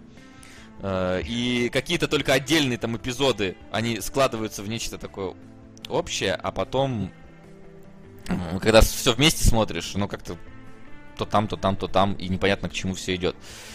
Ну, не знаю, может мне кажется, Red State очень даже стройный. Несмотря на то, что он прыгает от героя к герою, оно все равно все последовательно понятно, ты не путаешься ни в чем. И тебе показывают эту ситуацию и этот там конфликт, можно сказать, с разных сторон.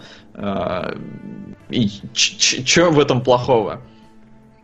А, Вася, понимаешь, этот момент в чем? А, тебе, ну, по умолчанию, в принципе, когда ты садишься смотреть какую-то историю, ну, есть некий паттерн, что ты ждешь действительно арки персонажа, развития от и до, ты ждешь какого-то преобразования там его, еще чего-то. А Кевин Смит здесь, по большому счету, обсасывает именно м, события, и все арки у него внезапно обрываются, и ты как бы теряешься. Если начинаешь анализировать и думать, и взвешивать, да, они все заканчиваются тем или иным Не. образом, и так или иначе, но...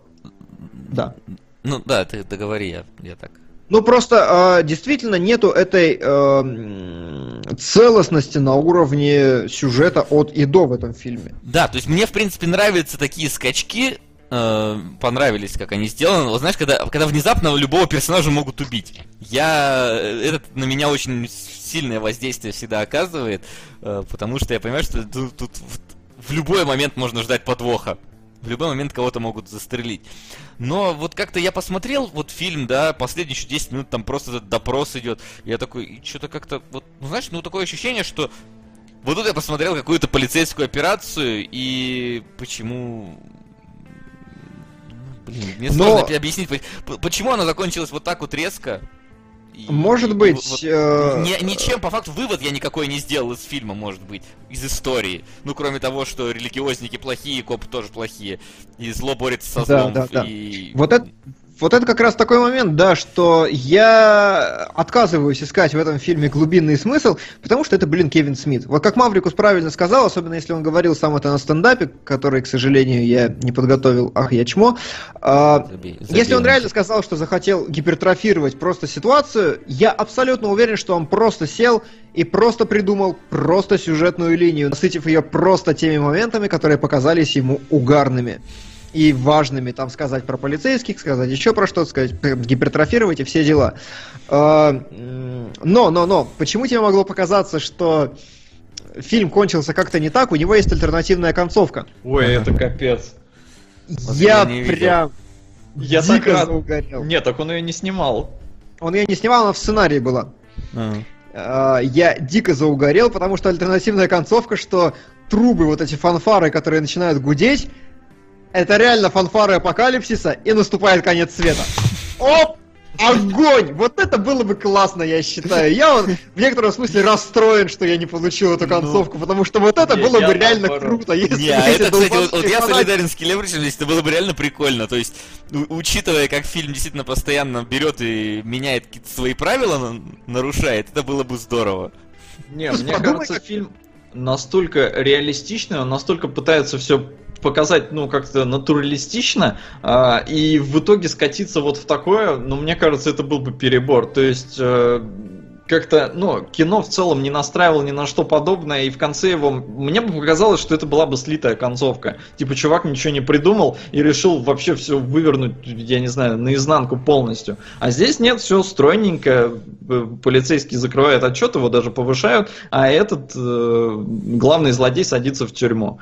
А, Ну, в этом, То есть- ну, скажем, была бы просто, понимаешь, э, весь фильм пытается тебя удивлять, удивлять и удивлять, и вот это была бы такая ирония, которую не делал, по-моему, Нет, Кевин этого не была бы ирония, это был бы лулс. Просто типа вот для того, чтобы поржать. Ну, тут Я- смотря как показать. То есть, например, э, к- касательно внезапной странности в кино, вспомните Кловерфилд 10. Да. Когда концовка э, внезапно такая, оба-на. Не, концовка там, блин, офигенное кино вообще. Но вот просто я к тому, что, да, Солод, прикинь, вот реально тебе весь фильм презентует их как там фанатиков, придурков, там вообще не людей, а потом бах, и они правы. Но это, это настолько был бы крутой mindfuck, что... И в итоге м, приходит Бог и говорит такой, ну, чуваки, вы как бы все сволочи, а вот мои ребята. Блин, это, ну, это, это здорово, я считаю. Тем более этому фильму как бы нечего терять. Вот, Кевин, Кевин вообще, да, Не, ну ладно, но ему, видать, бюджета не хватило. Ему, Может. ему никогда не хватает бюджета, но он говорит, у него фильмы и не собирают бюджет, но он рассказывал, что типа говорит, все говорят, что все мои хейтеры, когда смотрят на, бюджет, на сборы фильма, говорят, что типа, о, все, провалился, Смит больше не будет снимать. Он говорит, чуваки, сборы э, в кинотеатрах это вообще ничто. Самое важное, говорит, как твой фильм окупится на DVD, Blu-ray и так далее. И говорит, мои фильмы всегда окупаются на DVD и Blu-ray, поэтому я буду продолжать снимать. Вот. Ну, вообще там, мне кажется, вот, ну, вот его истории, они реально крутые. Я помню, как он рассказывал про какого-то странного продюсера, это так чисто отвлеченно по теме, и он предлагал ему в какой-то сценарий ввести огромного механического паука. И типа такой, чего, на- нахера мне вводить сюда паука этого механического? Ну, или я, я, может, немножко путаю, давно смотрел. Но суть в том, говорит, что через полгода этот продюсер снял Дикий-Дикий Вест. И смотрю я, значит, фильм, и, сука, херачит огромный механический паук. Отлично. Вот, да. Отлично.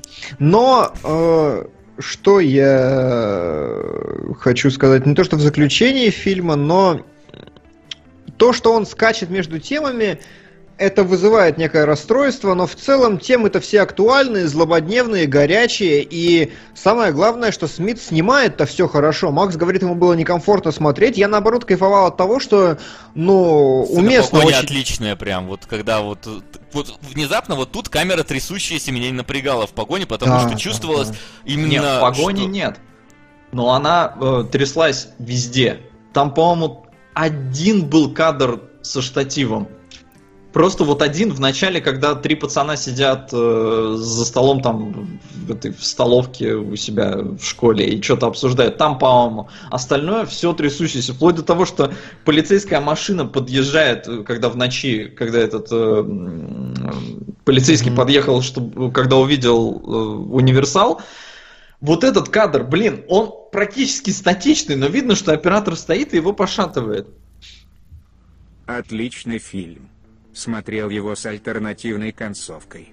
Сидел последние моменты в благоговейном шоке. Но бивень Но лучше. концовку же не а сняли. на комнату. Кто-то Да, я тоже. что-то Чё- Кто-то обманывает что-то путает, или мы что-то не знаем. Мгм. А, я говорю, Ну, спасибо. там, там кадр, Ну, спасибо. да, спасибо большое, Гораций. А, кадр в целом, он как бы, он пытается быть статичным, но оператору не дали штатив. Поэтому он все-таки немножко шатается. Он пытается снять ровно, но нет. И это не, не везде, мне кажется, оправдано. И здесь очень много клоузапов, прям таких, что, ну, у тебя обрезается даже прическа, то есть голова целиком не влезает в кадр. А, Я не знаю, зачем это было сделано, но их прям очень много. И что мне вот понравилось, а, актеры, по-моему, на них вообще грима нет.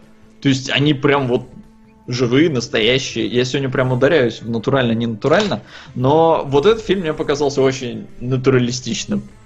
Ну, насчет грима спорное утверждение. Всегда должна быть пудра, чтобы морда не светила. Ну, может, пудра есть, но как-то, знаешь, никаких там тональников, не тональников. Если какая-то вот уже старая с морщинами, будет старая с морщинами. Если молодая с прыщами, для будет фильма. молодая Такого, с прыщами. такого же нигде не бывает. Да, больше. нет Ну, денег на грим. Ну да, может быть, не было денег на грим, действительно. А, что э, еще я забыл? Сказал про съемку, про... Я сказал, что круто бегают они по дому. Правда, А, дом, да. кажется, как- как-то с- странно, что они его не ловят в этом доме. Неужели он настолько огромный? Потому что снаружи он вроде не кажется таким огромным, но там погоня занимает реально секунд 40, наверное. И как он не пересекается с ними, учитывая, что в тупик один раз забегает, я вот, вот это не совсем понял. Ну там чувак сказал такой, блин, шустрый ублюдок. Он, он написал его, поэтому... Я тоже не понял, как он там в тупике не, не попался, но не попался. Но, блин, убили его прекрасно, и вообще персонажи классно умирают внезапно, и, и, и, и вот фильм прям, я не знаю, я, я получил огромное удовольствие, когда ходил в кино, потому что я не ожидал такого. Такого вот накала внезапности во всех моментах, где тут главный герой, и чё, пацанов всех перебили, и этих перебили. И, и- короче, не знаю, я в восторге был тогда, я очень порадовался сейчас. Единственное, вот говорю, камера меня немножко все-таки напрягала. А кому Макс ты сопереживал в этом фильме? А, мне, сопереживатель. мне люто нравится Гудман, прям вот люто обожаю этого актера, он прям классный, и поэтому ему мне было бы очень жалко, если бы его грохнули, но я рад, что ему дали м, повышение. И мне люто понравился Пастырь, конечно, он прям... ну, я есть он- почему-то постоянно думал, что это Хайзенберг. Я такой, да такой ты Да, да, похожий. есть что-то такое, я согласен, есть что-то такое. Я прям даже перепроверил с моей любовью. Я, я реально смотрел. То есть, чтобы чтоб вы понимали, как я дифференцирую лица актеров, я смотрел отряд самоубийц с Томом Харди. Вот реально! Я, я прям посмотрел фильм с Томом Харди. Вот и здесь я посмотрел э, фильм с Крэнстоном. Мне Да, было Том норм. Харди, чтобы вы понимали, это бумеранг, Джей Кортни. Да, да, да, да. Но вот, все, что мне осталось сказать по этому фильму, это показать пару картинок. Как у вас, я не знаю. Отличное Э, кино. Не, ну хорошее, но я второй раз сейчас пересмотрел его и такой, зачем? Одного раза хва- хватило мне, когда я его видел до этого, много лет назад. Вот. А, кстати, еще забавно подмечать, что действительно, ведь Гудман был и в Кловерфилд, и здесь, ну, собственно, который... Кловерфилд я упомянул в плане концовки, и тут тоже в плане концовки. Это забавно. Ладно, давай, картиночки. Ну, в концовке, кстати, сейчас быстренько до картиночки. В концовке там последняя фраза, он уже кричит «Shut the fuck up», да? Ну, когда этот... Это, короче, Кевин Смит кричит. М. Классно. А, и еще, да, любопытный факт, мне очень понравилось. Они снимали на камеру Red, э, дигитальную, цифровую, то есть. И э, у Кевина Смита была возможность, разумеется, сразу отсмотреть материал, и он его монтировал прямо на ходу. То Да, есть э, снимает, монтирует, снимает, монтирует, и в итоге они фильм сняли за 25 дней, и через два дня они устраивали вечеринку по случаю окончания съемок, и Кевин Смит уже на этой вечеринке показал финальный кат фильма. Да-да-да, очень круто. Это... Но на самом деле как раз монтаж там местами косячит. В нем есть прям такие огрехи, которые делать нельзя. Типа джамп катов, типа еще чего-то. В одном моменте, например, когда... Ну, может, вы сходу не вспомните, если у вас глаз не зацепился, но немножко неправильно смонтирована сцена, когда пастырь стреляет из окна с бабой, и из-за этого после одной склейки кажется, что баба сейчас выстрелит в пастыря. Там просто вот, вот так камера стоит, и так все сопоставлено. Ну да, кстати, Линия возможно, у меня был, по-моему, один такой момент. Вот. Но это все мелочи.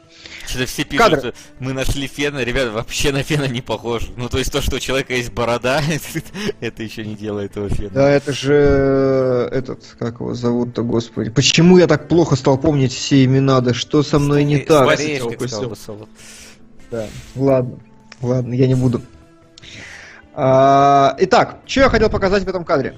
Я Покажи. хотел показать, что у Кевина Смита не было денег ни хрена, но он старался. Потому что у него нет денег на нормальный контровой свет. У него э, есть только один источник, который он поставил слева, но в качестве контровика он просто включил люстру и такой пойдет, нормально, подсветил волосы, все есть, как бы, и окей. А еще, э, чтобы вы понимали, что такое тень, опять же, для внутреннего ощущения, э, вам может показаться, что источник света здесь один, вы посмотрите, вот он светит на его правую щеку, то есть для нас левую, но если вы посмотрите на воротник, справа тень от воротника внезапно с другой стороны возникает, э, ну, да, справа слева. А, это как раз потому, что там стоит белое полотно, которое отражает этот источник освещения, единственный. Белая тряпка ничего не стоит толком, и поэтому лицо без глубокого такого дерьма получается, а просто такое рельефненькое и интересное. Мне кажется, еще на заднем плане окно подсвечено стоящим автомобилем с включенными фарами дальнего света. Может быть, кстати. А, вот еще мне следующий кадр понравился, потому что нужно было решить постановочную проблему Смиту, снять сцену в машине. Это реально постановочная проблема, потому что если бы этого света не было ночью, тогда, ну, и чё, было бы черное стекло, кадра не было бы вообще. Если включить свет верхний, это было бы полное говно по свету, потому что оно никуда не годится. И поэтому он очень грамотно, на мой взгляд, сделал. Он под, под очень э, тупым углом подсветил стекло, чтобы оно прям засветилось синим, и поэтому у него получился нормальный фон. Это остроумное, опять же, решение, э, чтобы сэкономить деньги и получить хорошую картинку. В следующий кадр э, мне очень понравился, знаете почему? Потому что во время 15-минутной проповеди камера постоянно показывает прихожан на уровне прихожан. Но как только мы переключаемся на проповедника, оп, все время, вот всегда, я прям проверил, на протяжении всех 15 минут его показывают снизу вверх, уверенно, именно для того, чтобы он производил более внушительное впечатление и толкал речь свою сильнее. Но я думаю, что композиция всем и так здесь ясна, акцентироваться на ней особенно не хочу. Аж два Иисуса в кадре. Аж два и, Иисуса и он еще руки, как Иисус на кресте, раздвинул. Да, действительно. Стигматов не хватает. Кстати, тут А. забавно, ну, там под полотном-то гей, да, сначала, а потом они пацана туда привязали. Мгм. А, пацан, актер, у него, короче, случилось, случился приступ паники, а никто не заметил, потому что все думали, что он играет. Круто. Круто, круто. А, вот следующий кадр. Здесь э, отлично видно, что у фильма не настоящие цвета. То есть, ну, в принципе, видно, что он цвета, цвета скорректирован, потому что на цифровую камеру и все остальное и Смиту было удобно. Но обратите внимание на то, как выглядит теплый свет справа. Но он не выглядит желтым как таковым. И вообще теплых тонов в этом фильме практически нет, особенно в секции ну, маньяков, убийц и так далее. Там все такое синенькое, все холодное. А здесь у него дома, наоборот, э, очень много желтых тонов, которые, не нарушая основную цветокоррекцию, все-таки делают дом Гудмана более теплым, что мне понравилось. Например, в следующем кадре там прям так уютненько, все хорошо. Это очень круто контрастирует чисто визуально и по темпоритму с тем, что происходит в доме. Ну, как Маньяков- сказать, когда проповедь, там тоже все очень так радужно. Но аргумент, аргумент, да, хорошо, принято. А, так, вот, а, что я хотел сказать. Я хотел сказать, что в этом кадре, в этой сцене, очень круто поставленный диалог. Вы, опять же, этого могли не заметить, э, но для того мы здесь и сидим. У него в ухе наушник, и он разговаривает с начальником, с боссом со своим. Насколько я понимаю, его инструктируют по поводу дела и говорят, что а иди-ка ты поймай, там поимей и все остальное. При этом на самом деле в реальности происходит диалог с его женой, потому что после каждой реплики Гудмана, пока говорит ответ э, ему по телефону, показывают жену, которая мимикой отыгрывает какую-то реакцию на это. И они ведут два параллельных диалога друг с другом, что на самом деле не воспринимается до тех пор, пока ты не акцентируешь на этом внимание. Это прям, опять же, остроумная, хорошая идея. Необычно, здорово. А, следующий кадр мне тоже дико понравился, потому что, смотрите, значит, мизансцена заходят, э, это концовка фильма, э, девочка слева хочет спастись из дома, это ее сестры младшие, или там, ну, не сестры, там другие дети, неважно. Открывает она дверь, там стоят вот эти, кстати, черненькая, ничего, по-моему. И Тоже подметил, да? да, да, да. Лучше бы ее на постер поставили. Э, И вот в следующей сцене мы видим главную героиню вот таким вот кадром, э, в следующем кадре, э, снизу вверх. И опять же, это такой стандартный избитый прием, что крутой персонаж, снизу вверх, уверенность, все дела. Хрена лысого. Вообще не про это, потому что дальше, по мере монтажа этого эпизода, становится понятно, кто главный герой сцены. Следующий кадр девочка. Это было не цель показать главную героиню снизу вверх, это приводило к последней фразе во всем диалоге. Камера смещалась постоянно в глаза девочки, и в конце девочка говорит, моя мама умерла. И они поплакали и разошлись. И вот это прям, я думаю, блин, Кевин Смит, чертяка, вот ты понимаешь, что ты делаешь, ты прям снимаешь кино, мать твою. Вот, на этом я закончил. Я стараюсь быть лаконичным. Ну да. Ну что ж, Ну что ж. все, все пишут про постоянные дропы, которых у меня нету, так что я, я не могу это никак починить. Успокойтесь. И- Идите пос- тогда на Кутгейме смотрите. Оттуда идет рестрим. Ну или обновите с- Или обновите. Twitch. Или, Потому или что у меня нет никаких сделать. дропов. У Солода вон нет никаких дропов. У меня в показателе ОБС нет никаких дропов. Так что тут либо к Твичу вопросы, либо к вашему интернету. А, вот. И засорять этим не надо стрим. А, так вот, что, мы в принципе разобрали. а, В принципе, фильма, разобрали. да. сегодня у нас получилось несколько покороче, нежели в прошлый раз, потому что, ну, фильмы на самом деле такие, в которых э, очень... Ну, не приходится много копаться, и не надо искать какие-то э, непонятные темы э, при обычном просмотре. Поэтому я думаю, что все. Да, мы переходим к нашей, Да. к нашей финальной э, рубричке.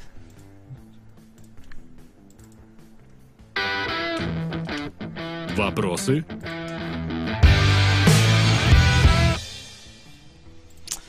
Итак, давайте ваши вопросы. А, ваши вопросы. Мне в личку прилетел вопрос от человека, который спрашивает, вот э, я думаю, наш ответ действительно будет полезен. Он спрашивает, говорит, я там пишу сценарий с одним человеком, и вот один из нас такой весь из себя творческий, а второй весь такой из себя по правилам, систематичный, академичный. И вот как работать не понял, вместе? куда отвалился. Я все прослушал, я почему-то отвалился. А, Вопрос в чем? Как уживаться вместе, если два сценариста и один творческий, а другой академичный и весь такой по правилам написания киносценария? Ой, этот как рождался ретрозор на самом деле. Именно так, именно так. Потому что вот, короче, в какой-то момент э, э, академический несколько станет более творческим, а творческий несколько более академическим. Потому что в начале с Келебрычем мы срались просто жесть какая-то. Это, Просто, Ну да, да, там, это был ужас. там был напал. Тут надо, тут надо, э, на самом деле, мне кажется, э, по-настоящему хотеть что-то сделать.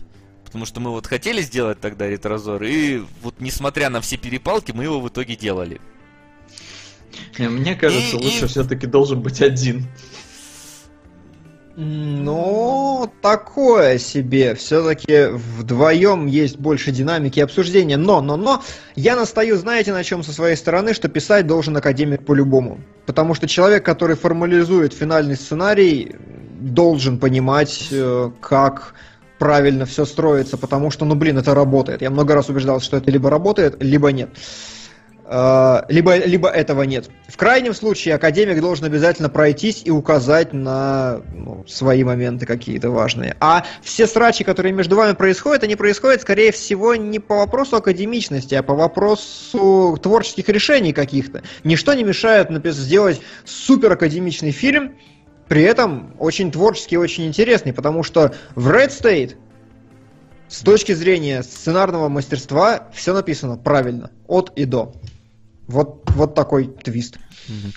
Ну и я тут просто а, попутно э, смотрел э, такую полудокументалку про историю создания Якудзы, и там э, очень забавная была ситуация, потому что один чувак придумал персонажей, но не знал, как связать их и главную идею э, игры.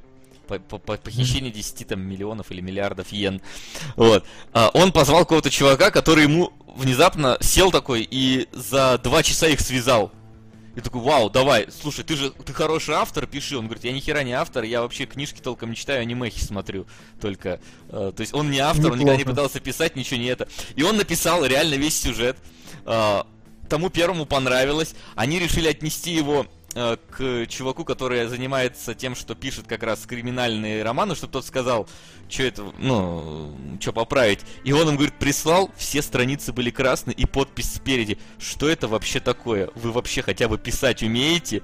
Вот, и то есть, как Ага. бы, да, если вам кажется, что вы крутой сценарист, скорее всего нет. Потому что там, говорит, на ошибки такие прям указывал, что такое ни- никто никогда не делает, никогда так не пишет. Так что вот. Да. А, в школах литературу учат на основе книг классиков, полностью практически исключая современную литературу из программы. А режиссуре учат также на основе классики или все-таки преподавание режиссуры идет за новинками? Я подготовился к этому вопросу, потому что он пришел заранее. И нет, на самом деле нет. Школа от школы разнится, но в целом фильмы до 2007 года я находил в разных списках учебной литературы. И это, в принципе, удобно. Вы можете загуглить там э, любой спи- список фильмов киношколы, какой-нибудь, и вам вылазит просто список 150 самых важных фильмов в истории кинематографа. Очень удобно самопрокачиваться. А, вот, вам запомнился где-нибудь голландский угол, заваленный в каком-нибудь фильме? Я жду ответа от Солода, потому что у него есть такой фильм. Да? Да.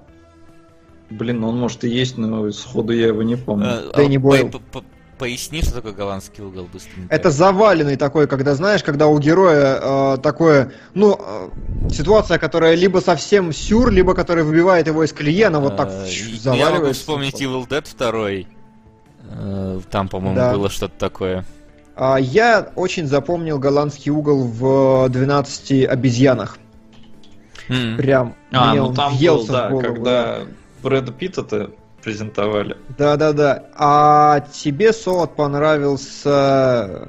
Как же он называется-то? Я выскочил из головы про картину с... Транс? Транс, точно. Транс, да, отлично. В трансе э, очень крутая тема. Там весь фильм начинается с голландского угла, и чем ближе к концу, тем он лучше выпрямляется. Каждый раз, когда ты сделано. говоришь про гол- голландский угол, я начинаю думать... Стоп, стоп, остановись, остановись. Нет, не, про... не А развивай. потом, а потом он выпрямляется и... Ну, блин, я... А. Как вы относитесь к расширению вселенной кино при помощи побочных материалов? Донни Дарка, например. Или он должен быть фильм за- замкнутый на себе? А что, Донни Блин, Дарко? я вообще не люблю, на самом деле, когда вот начинается там экранизация игр. С одной стороны, это хорошо, с другой стороны, я бы хотел, чтобы это был какой-то самодостаточный продукт. То есть ты вот взял, прошел игру, и все, ты знаешь все. А когда вот он начинает обрастать разным, э, если ты не успеваешь там все это смотреть и со всем этим знакомиться, ты упускаешь что-то э, в интересующем тебя произведении, это не прикольно. Я поэтому не очень люблю э, игры с нелинейностью, потому что получается, с одной стороны, прикольно, твой выбор там на что-то влияет, а с другой стороны, ты упускаешь часть игры, и тебе приходится либо ее второй раз проходить, либо читать потом где-то, либо смотреть, что там еще есть. Поэтому такая двоякая ситуация. Ну, тут ситуация, на самом деле, смотря как к этому подходят. То есть, э, например, э, обычно стараются все-таки в чем в основном каком-то произведении э, показывать в сиквелах все важные детали, не приплетая к этому какие-то сторонние вещи. То есть те же Звездные войны, да, никто не приплетает э, к основной э, сюжетной ветке события там каких-нибудь мультиков, э, какой-нибудь еще. Почему? Раньше приплетали, там что-то в эти баталии вечный канон, не канон. Не, погоди, канон не канон, то спорят фанаты. Э, А как бы если ты сел смотреть фильм от начала, ну вот серию фильмов от начала и до конца, у тебя не будет такого, что ты о чем-то не узнал, потому что оно там было где-то показано. Если оно там было и показано, скорее всего, оно никакую важную часть не привносило в эту вселенную. Обычно стараются так делать. То есть эти спин они, ну, в данном случае не всегда особо нужны. Окей, идем тогда дальше. Давай. Был ли на вашей памяти фильм, который вы могли назвать идеальным или близким к идеалу? Очень такая спорная тема, но сходу мне приходит в голову два фильма. Э, В первом я уверен, это фильм «Напролом» с Гаем Пирсом. Абсолютно жанровое кино, но, на мой взгляд, оно очень близко к жанровому идеалу. Я его прямо обожаю. А, Это такой, знаете, крепкий орешек, э, ну, крепкий орешек, побег, да, в космосе, побег из э, Нью-Йорка и так далее. Второй фильм, который мне кажется идеальным или близким идеалу, и к идеалу, возможно, потому что я его давно не пересматривал, но это Черный лебедь Ароновский. Мне он кажется абсолютно законченным, практически полностью совершенным до каждого кадра. Ну и вообще много таких фильмов вроде «Выжившего», вроде, я не знаю, «Космическая Одиссея» и всего остального, которое я очень люблю. Ну то есть у меня прям есть. У меня, наверное, вот единственное, что мне сразу приходит на ум, это типа крутые легавые. Вот для меня это в каком-то смысле идеальный фильм. Потому что его Идеальная столько- комедия? Да, прям идеальная комедия. Вот все бы комедии были такими. Ну тут я, кстати, тебя поддержу. Отличный пример. Но именно вот как идеальная комедия, идеальный фильм, ну, хрен его знает. Э, Оно будет все равно где-то граничить, наверное, с просто с твоим любимым. Ну да, так для нас и спрашивают, какой для нас является идеальным. Ну, Да. Не в Это- прин- Мы же не говорим, какой, в принципе, фильм идеальный в мире. Именно так. То есть, как бы, на мой взгляд, идеальность определяется очень простым критерием. Когда фильм э, пытается достичь чего-то и достигает этого на 100%. Ну, смотри, э, е- если как бы придерживаться вот идеал как продукт, в котором нет ничего лишнего, на мой взгляд, это фильм «Мементо» Нолана, который мы разбирали. В нем, мне кажется, нет ни одной лишней сцены, и поэтому он идеален для меня. Вполне вариант. А, так, еще, а, Сова, давай пока у нас последние несколько вопросов остались, ты на всякий случай э, повторишь, что у нас с топом. Да, но пока что у нас Silent Hill э, лидирует э, прям основательно. Таинственная река на втором месте, и я очень надеюсь, что The Wiz... Все так и останется. Да, что все в принципе так и останется, и никто не докинет на The Wiz, потому что, ну, не надо, потому что это что-то, это что-то не очень, насколько я понял. Давайте А. закончим год на какой-то хорошей ноте, ты хочешь сказать, да? Да, а сейчас ну, представь, Уис новогодний мюзикл такой. Да, ну и, кстати, я хочу напомнить, что Маврикус скинул два раза по пятихатке, но я так и не понял на что, поэтому, Маврикус, отпишись в комментариях, что ли, чё, чё куда? А, хорошо. М, Как думаете, когда люди устанут от простых по построению голливудских блокбастеров и перестанут приносить им кассу? У Никогда. меня есть... Никогда. Можно Ну давай, хорошо. А знаете почему? Потому что поколения сменяются, Да, и да, целевая аудитория вырастает, и тут же появляется другая. Все просто. Никогда, абсолютно. Люди не учатся. А, Нет, люди учатся что- как раз таки, но появляются новые неучи. Вот так вот лучше Новые сказать. неучи, да, все правильно. Поэтому люди с возрастом все меньше ходят в кино, потому что как раз чем более насмотренный человек, тем проще для него видеть штамп. Тем более он его раздражает. Но и надо учитывать, что кинотеатров становится все больше, людей, которые снимают, становится все больше, кинопроизводство растет, поэтому нет. Пустые фильмы никогда не исчезнут. Мгм. Именно так. А, Я бы сказал, это вообще отнес ко всему низкопробному такому искусству, которое там и, и в Ну театре были дурацкие постановки всегда и вообще. Да, и Ну Донцова, и все такое. Да, есть ли, когда, есть ли какие-нибудь интересные концепты сценария, по которым вам бы хотелось увидеть фильм, но пока ничего подобного не сняли? Вася, я готов поспорить, у тебя есть какая-нибудь история про Хаммер. Про что? Про Хаммер? У меня есть история про Хаммер, и не только про Хаммер. А, Ну-ка давай, интересный концепт, по которому срочно нужен фильм. А, конце- Блин, если я сейчас расскажу основной концепт, это будет главный спойлер к тому, что я когда-нибудь рассчитываю, мы, мы сделаем. Скажем так, э, я тебе скажу, и ты поймешь. То он, он будет черно-белый и про двух героев. Да, да, да, я... Вот, это, это раз. Хорошо. еще у меня была что-то типа Red Alert надо снять вообще. Вот обязательно экранизацию Red Alert надо снять. Вот, э, О, кстати, отличная идея. вот. И, и так, и что еще у меня в загашниках было? Погоди. А, Tower Defense. Нет, Tower Defense э, там не надо снимать, его уже сняли на самом деле. Есть такой фильм. А, Короче, про... э, Блин, ну это... Я, я не помню, рассказывал или нет, про то, как м, какие-то чуваки по типу вархаммеровских космопехов телепортируются на- во времена Древней Руси. Я, по-моему, не рассказывал. Или рассказывал. Это конце- она- я его очень давно придумал, и поэтому я уже сам не помню, что там было, но помню, что было прикольно, когда Нет, придумал. вообще, кстати, про Древнюю Русь, э, реально, я очень хочу, э, ну, грубо говоря, Dark Souls по э, славянскому фэнтези. Один художник завирусился в свое время, когда нарисовал картинки вот именно с, так- с таким сеттингом Dark Souls славянского фэнтези, и, блин, это так круто, я так хочу на это посмотреть. Прям здорово. Но это скорее И- не фильм, это игра должна быть, если Dark Souls. Ну, я имею в виду стилистически мрачное, А, темное фэнтези в славянском антураже. Например, мне очень нравится первый отряд. Опять же, говно-говно, но стилистика вот эта, м, перенесенная на аниме, э, чисто такая советская история, это выглядит интересно и стильно. И вот такое смешение, как бы, оно всегда круто.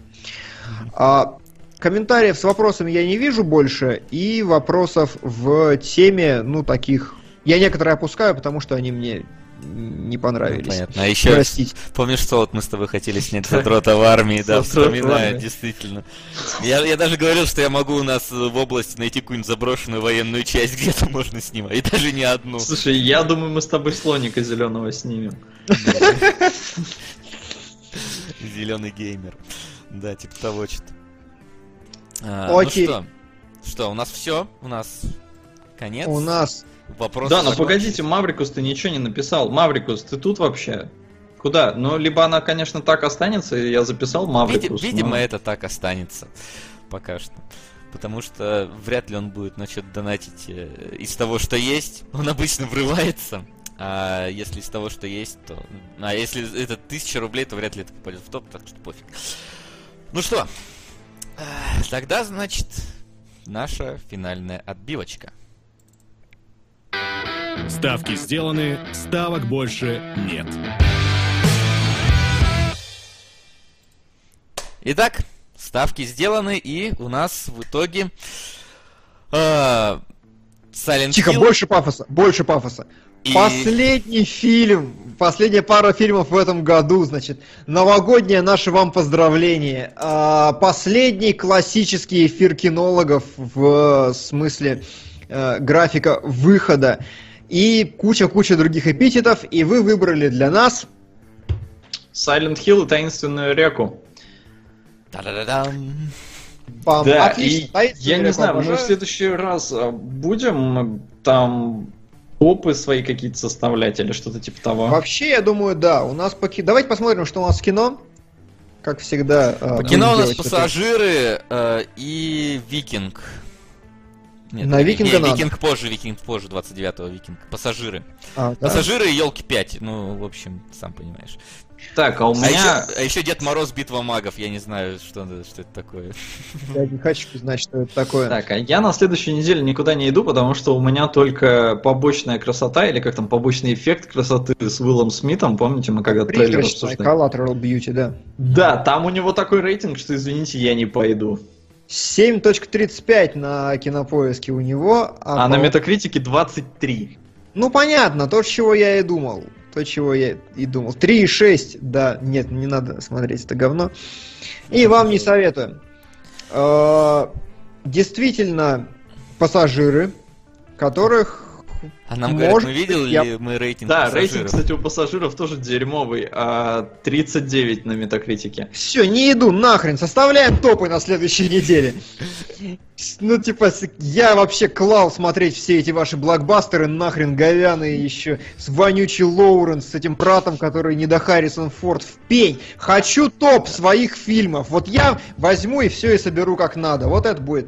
Топ фильмов, которые ты смотрел, или топ фильмов, которые мы разбирали? Давайте так, давайте так. Э, лучшее из того, что мы разбирали. И Какой-нибудь- худшее. Да, э, худшее из того, что мы разбирали. И, разумеется, итоги какие-то личные за год нужно подвести, что посмотрели, может быть, сериалы а, а, упомянуть. а, а, а, а, вот скажи, лучше из того, что мы разбирали в плане, насколько мне понравился наш разбор, или насколько мне понравился Не-не. фильм? Фильм. Ну, а кстати, да- давайте все, что не жалко, короче, сядем потом на этой неделе и подумаем, какие номинации будем составлять, будем их оглашать и... Да, и давайте устроим. так. В общем, да, в следующий раз будут какие-то топы от нас. А, Вы можете накидать идей, на самом деле, нам в паблик. А, Вдруг Слушай, мы а- и вообще, вообще, вообще, давайте на следующей неделе таки расскажем, что за новый проект у нас будет, потому что, э, ну, Если мы до этого Пора. устроим некий круглый стол и обсудим его нормально, что мы хотели ну, на должны, должны, потому что уже самое время. А, Я повторюсь, что лично я, не знаю, как пацаны, но лично я невероятно надеюсь на этот проект, и поэтому прям нужно хайпить, начинать немножко заранее, и следующий эфир, мне кажется, крайней точкой, когда надо. А, Ну, вот. посмотрим, посмотрим. Да, да надо, надо, надо. Надо. Да, надо, да. да. Э, Ну что, Э, сегодня Спасибо, мы... что были с нами. Да, спасибо, что были с нами, спасибо, что помогли нам э, составить список. э, ну, то есть, как бы я говорю спасибо за то, что поддерживаете нас.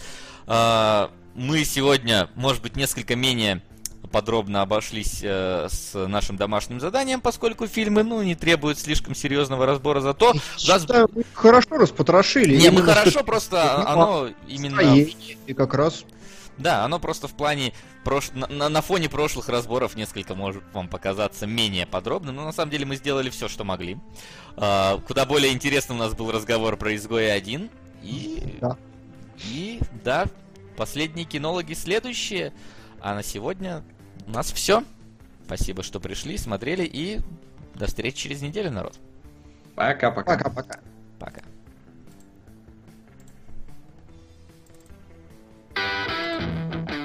Кинологии.